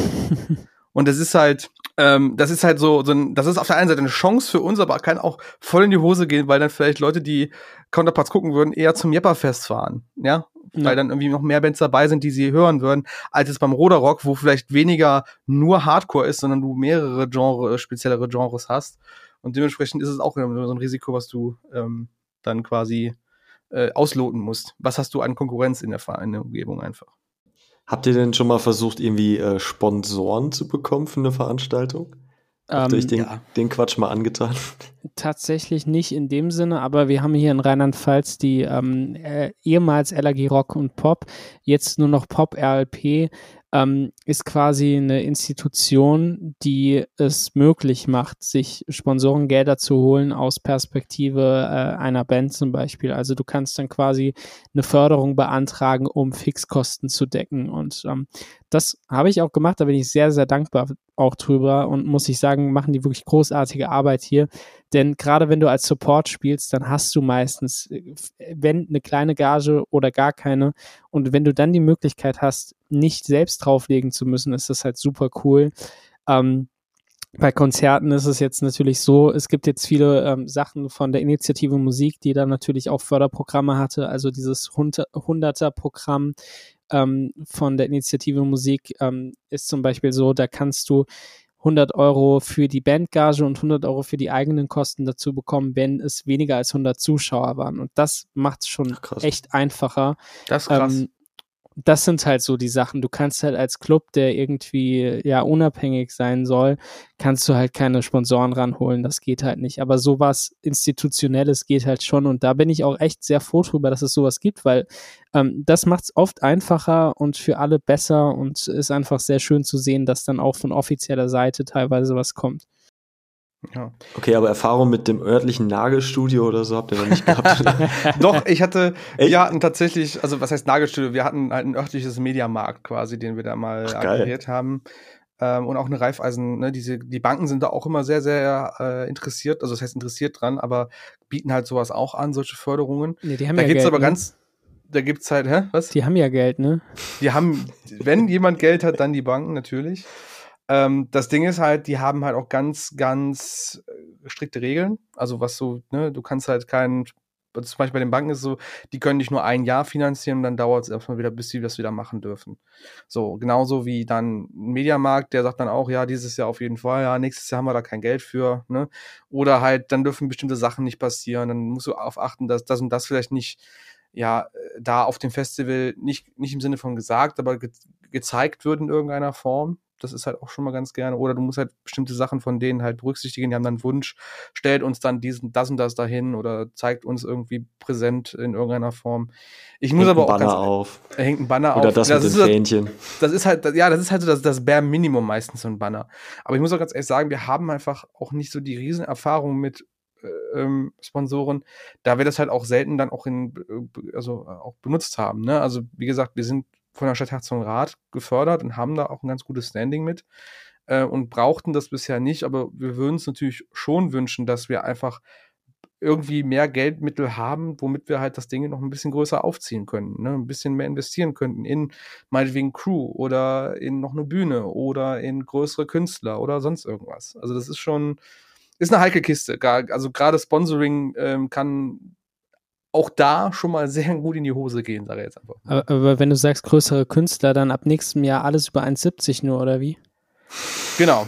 Also sie müssen mindestens größer als ich sein. Das habe ich mir fest vorgenommen. Wenn die kleiner sind, dann lasse ich die gar nicht auf die Bühne. Ja, die müssen quasi an mir vorbei, damit die auf die Bühne hoch können. Das ist sozusagen ein Türsteher. So wie, wie im ähm, Park, wo du erst ab einer gewissen Größe mit der äh, Bahn fahren darfst. Genau, genau. Geil. Genau. Ich, Find hier die Attraktion ab hier nur noch zwei Stunden quasi stellen wir irgendwann auf, hinter, auf dem Backstage-Bereich. Und die müssen dann quasi immer an mir vorbei und ich zeige dann immer, wie groß sie mindestens sein müssen. Und wenn sie es nicht schaffen, dann, ja, sorry, dann ja. tut mir dann auch dann viel, ja, keine Ahnung, tut mir dann auch vielleicht für so eine Band wie Hard in Hand dann leid, wo der Sänger auch kleiner ist als ich und dann kommt er halt nicht hoch. Dann dürfen sie. Klar. Nein. ja, ich habe ich, die, die Frage mit dem Nagelstudio, ich habe tatsächlich äh, so, so eine Geschichte mal durchgemacht, also mehrere Jahre sogar. ähm, wenn ich da auch jetzt so drüber nachdenke, weiß ich auch gar nicht, wie, also also ich habe, glaube ich, zwei oder drei Jahre äh, hintereinander mit, mit einem äh, Tätowierer ähm, zusammengearbeitet quasi. Der hat dann immer so einen ganz kleinen Geldbetrag dann springen lassen.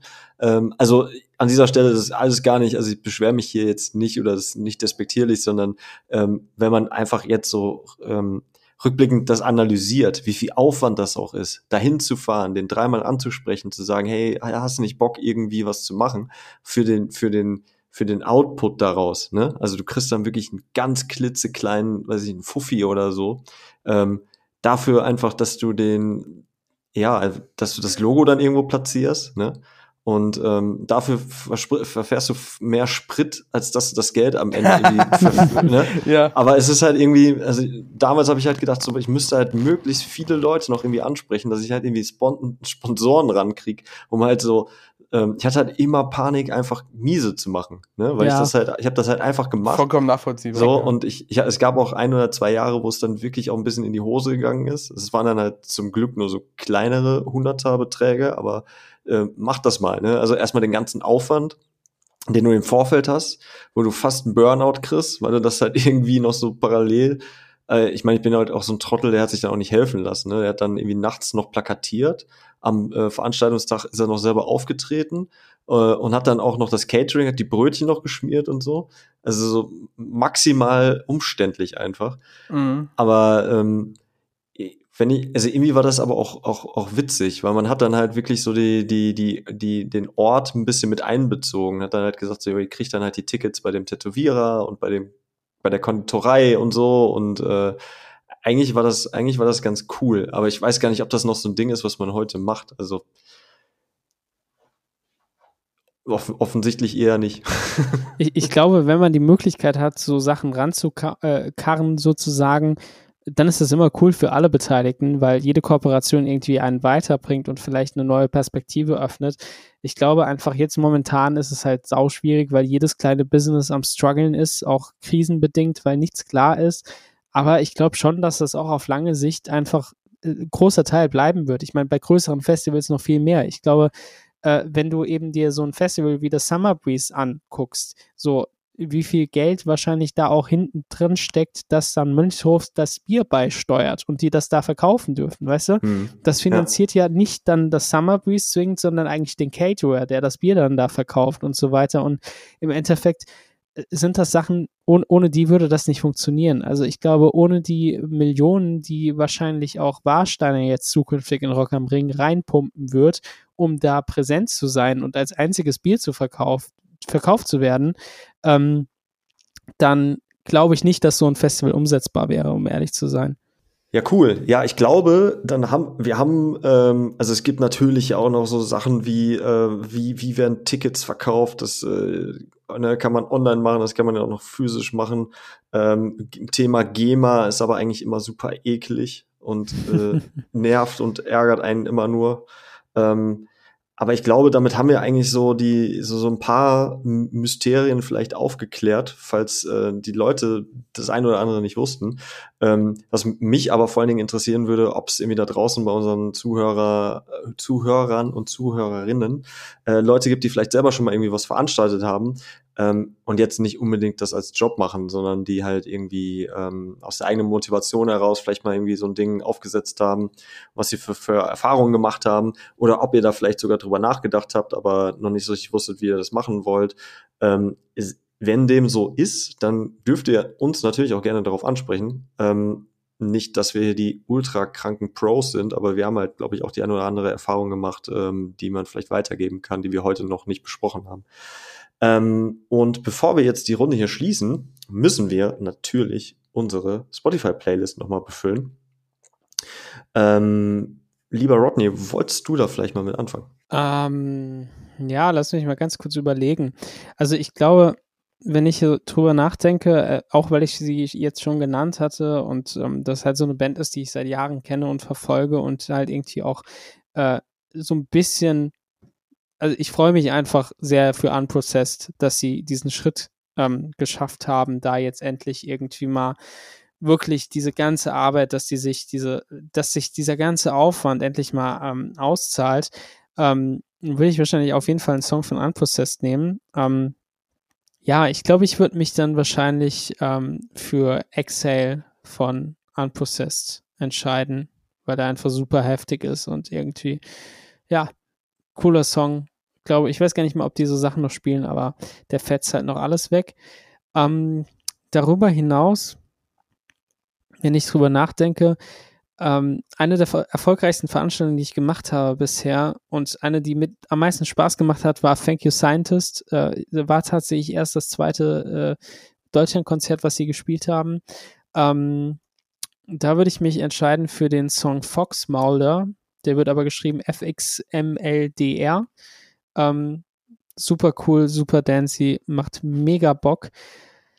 Und dann, wenn ich so drüber nachdenke, vielleicht noch, weil das die erste größere Show war, die ich selbst veranstaltet habe, As They Burn. Ähm, und ich glaube, City of Pyramids. Das war damals so der Song, über den habe ich die gefunden und dann dachte ich mir so, geil, ey, mit denen will ich mal spielen. Und weil es halt nicht anders ging, muss ich die Show halt selbst ver äh, veranstalten im Endeffekt, ne? Und äh, dementsprechend, ja, so wie das halt ist, ich glaube, Mike kann das genau nachvollziehen. Ähm, ja, das, das wären so meine Picks, wobei ich mir gerade nicht sicher bin, ob er City, ja doch City of Pyramids, aber mit einem V statt einem F. Weißt du, so richtig schön. Äh, Wahnsinn. Genau. Tricky. Lené. Ja, äh, ich nehme zum einen den Song Cara Fernalia von der Band Pierce the Veil. Äh, ich habe mir vor ein paar Tagen nochmal irgendwie ein, eine Videocompilation angeguckt ähm, zum Thema irgendwie Emo Evergreens oder Emo Scene Band Singalongs, was weiß ich. Und da war dieser Song dabei und ich fand den eigentlich immer ziemlich gut. Ich finde auch Pierce the Veil tatsächlich ist eine sehr gute Band. Die sind in meinen Augen ein bisschen underrated gewesen, dafür für den, für die Musik, die sie gemacht haben. Es ist äh, recht vielschichtig für die Zeit, finde ich. Also in der Zeit, wo sehr viel auf jetzt mal Breakdowns und äh, gute Haar, gute, gute Hafensituationen gelegt worden ist, waren sie schon doch sehr abgefahren oder sehr ausgewogen, was ihre Musik angeht und sehr viele schöne Einflüsse mit reingebracht haben. Und äh, dieser Song Caraphanelia ist auch zusammen mit dem äh, Jeremy McKinnon von A Day to Remember und äh, auf jeden Fall ein geiler Song. Gefällt mir sehr, sehr gut. Habe ich viel gehört in letzter Zeit. Äh, dann äh, einmal von der Band Icy Stars. Hatten wir auch schon ein paar Mal erwähnt. äh, ich habe ja auch immer so ein Fable für, für trashigen Transcore. Und äh, da äh, feiere ich einen ganz alten Song von denen, der heißt What It Means, What It Means to Me. Ähm, cooler Song hat man irgendwie auch nicht auf dem Schirm. Aber wenn man den dann wieder hört, dann denkt man, ah ja, ja, ja, der war das. Genau, ja, stimmt, habe ich schon mal gestimmt. Und dann jetzt ganz andere Richtung und ganz, ganz umgeworfen quasi äh, von Antagonist AD heißen die, heißt die Band. Das sind Neuseeländer. Äh, der Song heißt The System is Racist and Oppressive. Sehr, sehr hartes Thema, sehr, sehr wichtiges Thema, was ich gerne, wo ich gerne sage, das kann man nicht oft genug nennen und äh, drüber sprechen. Ähm, sprechen jetzt in dem Song sehr über die Situation in Neuseeland und Australien mit den Aborigines und den Maoris, wie die teilweise früher behandelt worden sind äh, in der Gesellschaft. Und der ist sehr direkt und ich sage jetzt auch mal äh, ganz genau mit dem, was er anspricht und der Songtitel verrät quasi auch das, das ganze Geheimnis dahinter. Äh, aber cooler und ein verdammt wichtiger Hardcore-Song, der in meinen Augen ein bisschen untergegangen ist, der dies, äh, dieses Jahr. Ja. Ich muss gerade dazu sagen, ey, ich dachte mir eben so, noch nie von dem Song gehört, aber ich kenne genau einen Song von Icy Stars, den ich gefeiert habe und ich habe nachgeguckt und es ist halt witzigerweise genau der. Ja, Mann. Ey, das nice. Musikvideo war aber auch richtig klischeehaft, Alter. Weißt du? Voll Klischee, voll cringe auch. Ja. So richtig äh, Californias, Los genau, Angeles, genau, genau. Transco of Sunny Boys. Äh, damals tatsächlich auch mit einem schwarzen Schreihals, was auch jetzt nicht so geläufig war in dem Genre. Und äh, keine Ahnung, auch eine ganz wilde Mische. Irgendwie am Anfang wirkt das wie so ein leichter, äh, wie so, wie so ein Indie-Song, keine Ahnung, wie so ein Indie-Rock-Song. Und auf einmal am Ende kommt dann der fiese Breakdown mit irgendwelchen Synthes hinten drin und ja, aber ja. ich mag den einfach. Ist genau die Art von Trash, die ich auch immer erwarte von so Transcore. Absolut. ähm, ja, dann hau ich auch noch mal drei hinterher. Ähm, oh ja. Parkway Drive Alone von meinem Lieblings-Parkway Drive Album äh, Deep Blue habe ich äh, letztens mal wieder ausgepackt und fand ich J. Ähm, ich hätte ähm, gedacht, äh, dass es Idols and Anchors wirst, nachdem du das bei deinem Blog, Instagram-Blog-Seite letztens noch geteilt hattest als Song of the Day.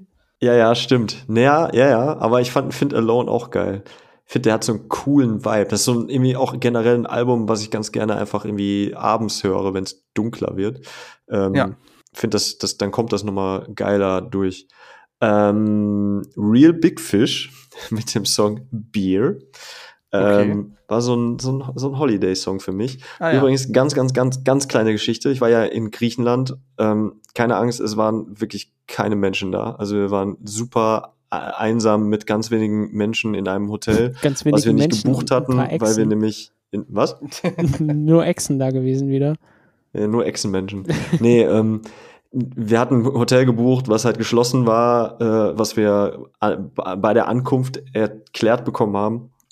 Und das war richtig mies. Unser Transferbusfahrer hat uns dann einfach woanders abgesetzt, hat äh, so mit dem mit der Hand so ein Telefonzeichen gemacht und ist dann weggefahren. Und dann sind wir in dieses Hotel rein und dann durften wir da halt einfach bleiben. Das war auch am Ende ganz nett.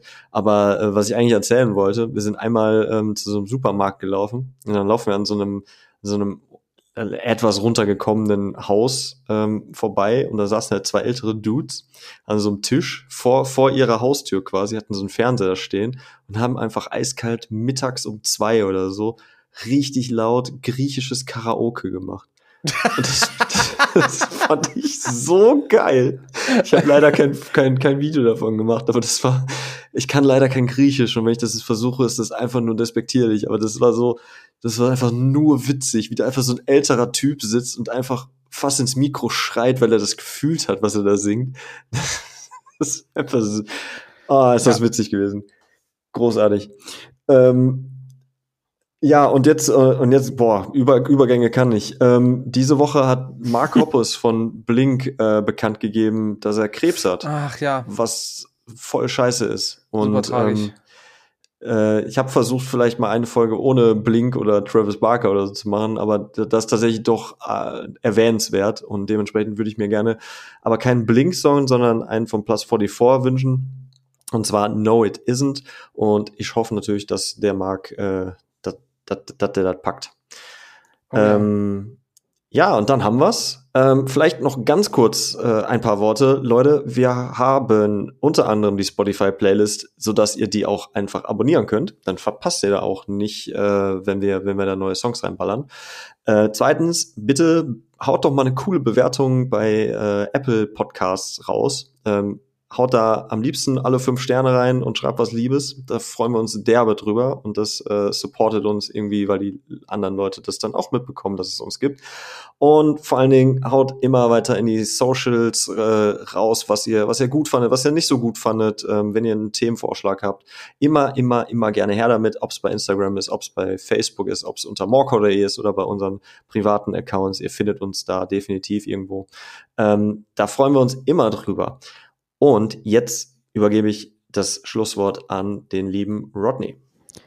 So, jetzt ist der äh, Moment gekommen, an dem ich nochmal einen Schenkelklopfer raushauen darf. Ähm, ich habe aber tatsächlich gar keinen vorbereitet. Ähm, Und äh, weiß auch nicht wirklich, was ich noch äh, dem hinzufügen soll. Ähm, hoffen wir eigentlich einfach nur, nachdem wir über diese ganzen äh, Veranstaltungen und Festivals gesprochen haben, dass es nicht mehr so weit weg ist, ne?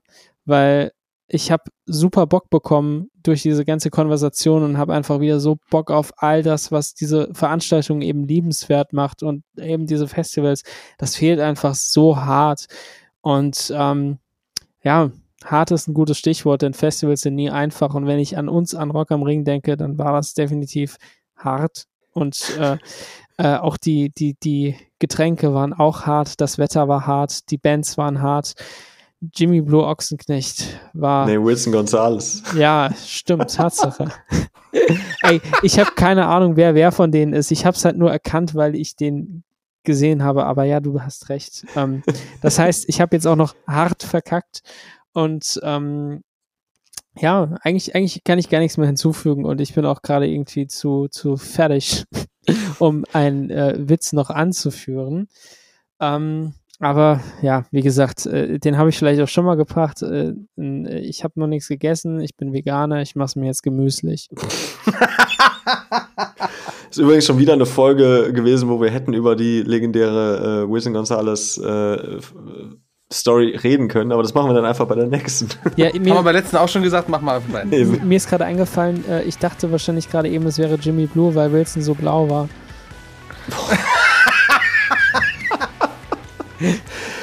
Alles klar. Leute, danke fürs Zuhören. Bis zum nächsten Mal. Macht es gut. Mach's gut. Tschaußen. Ciao. Gute.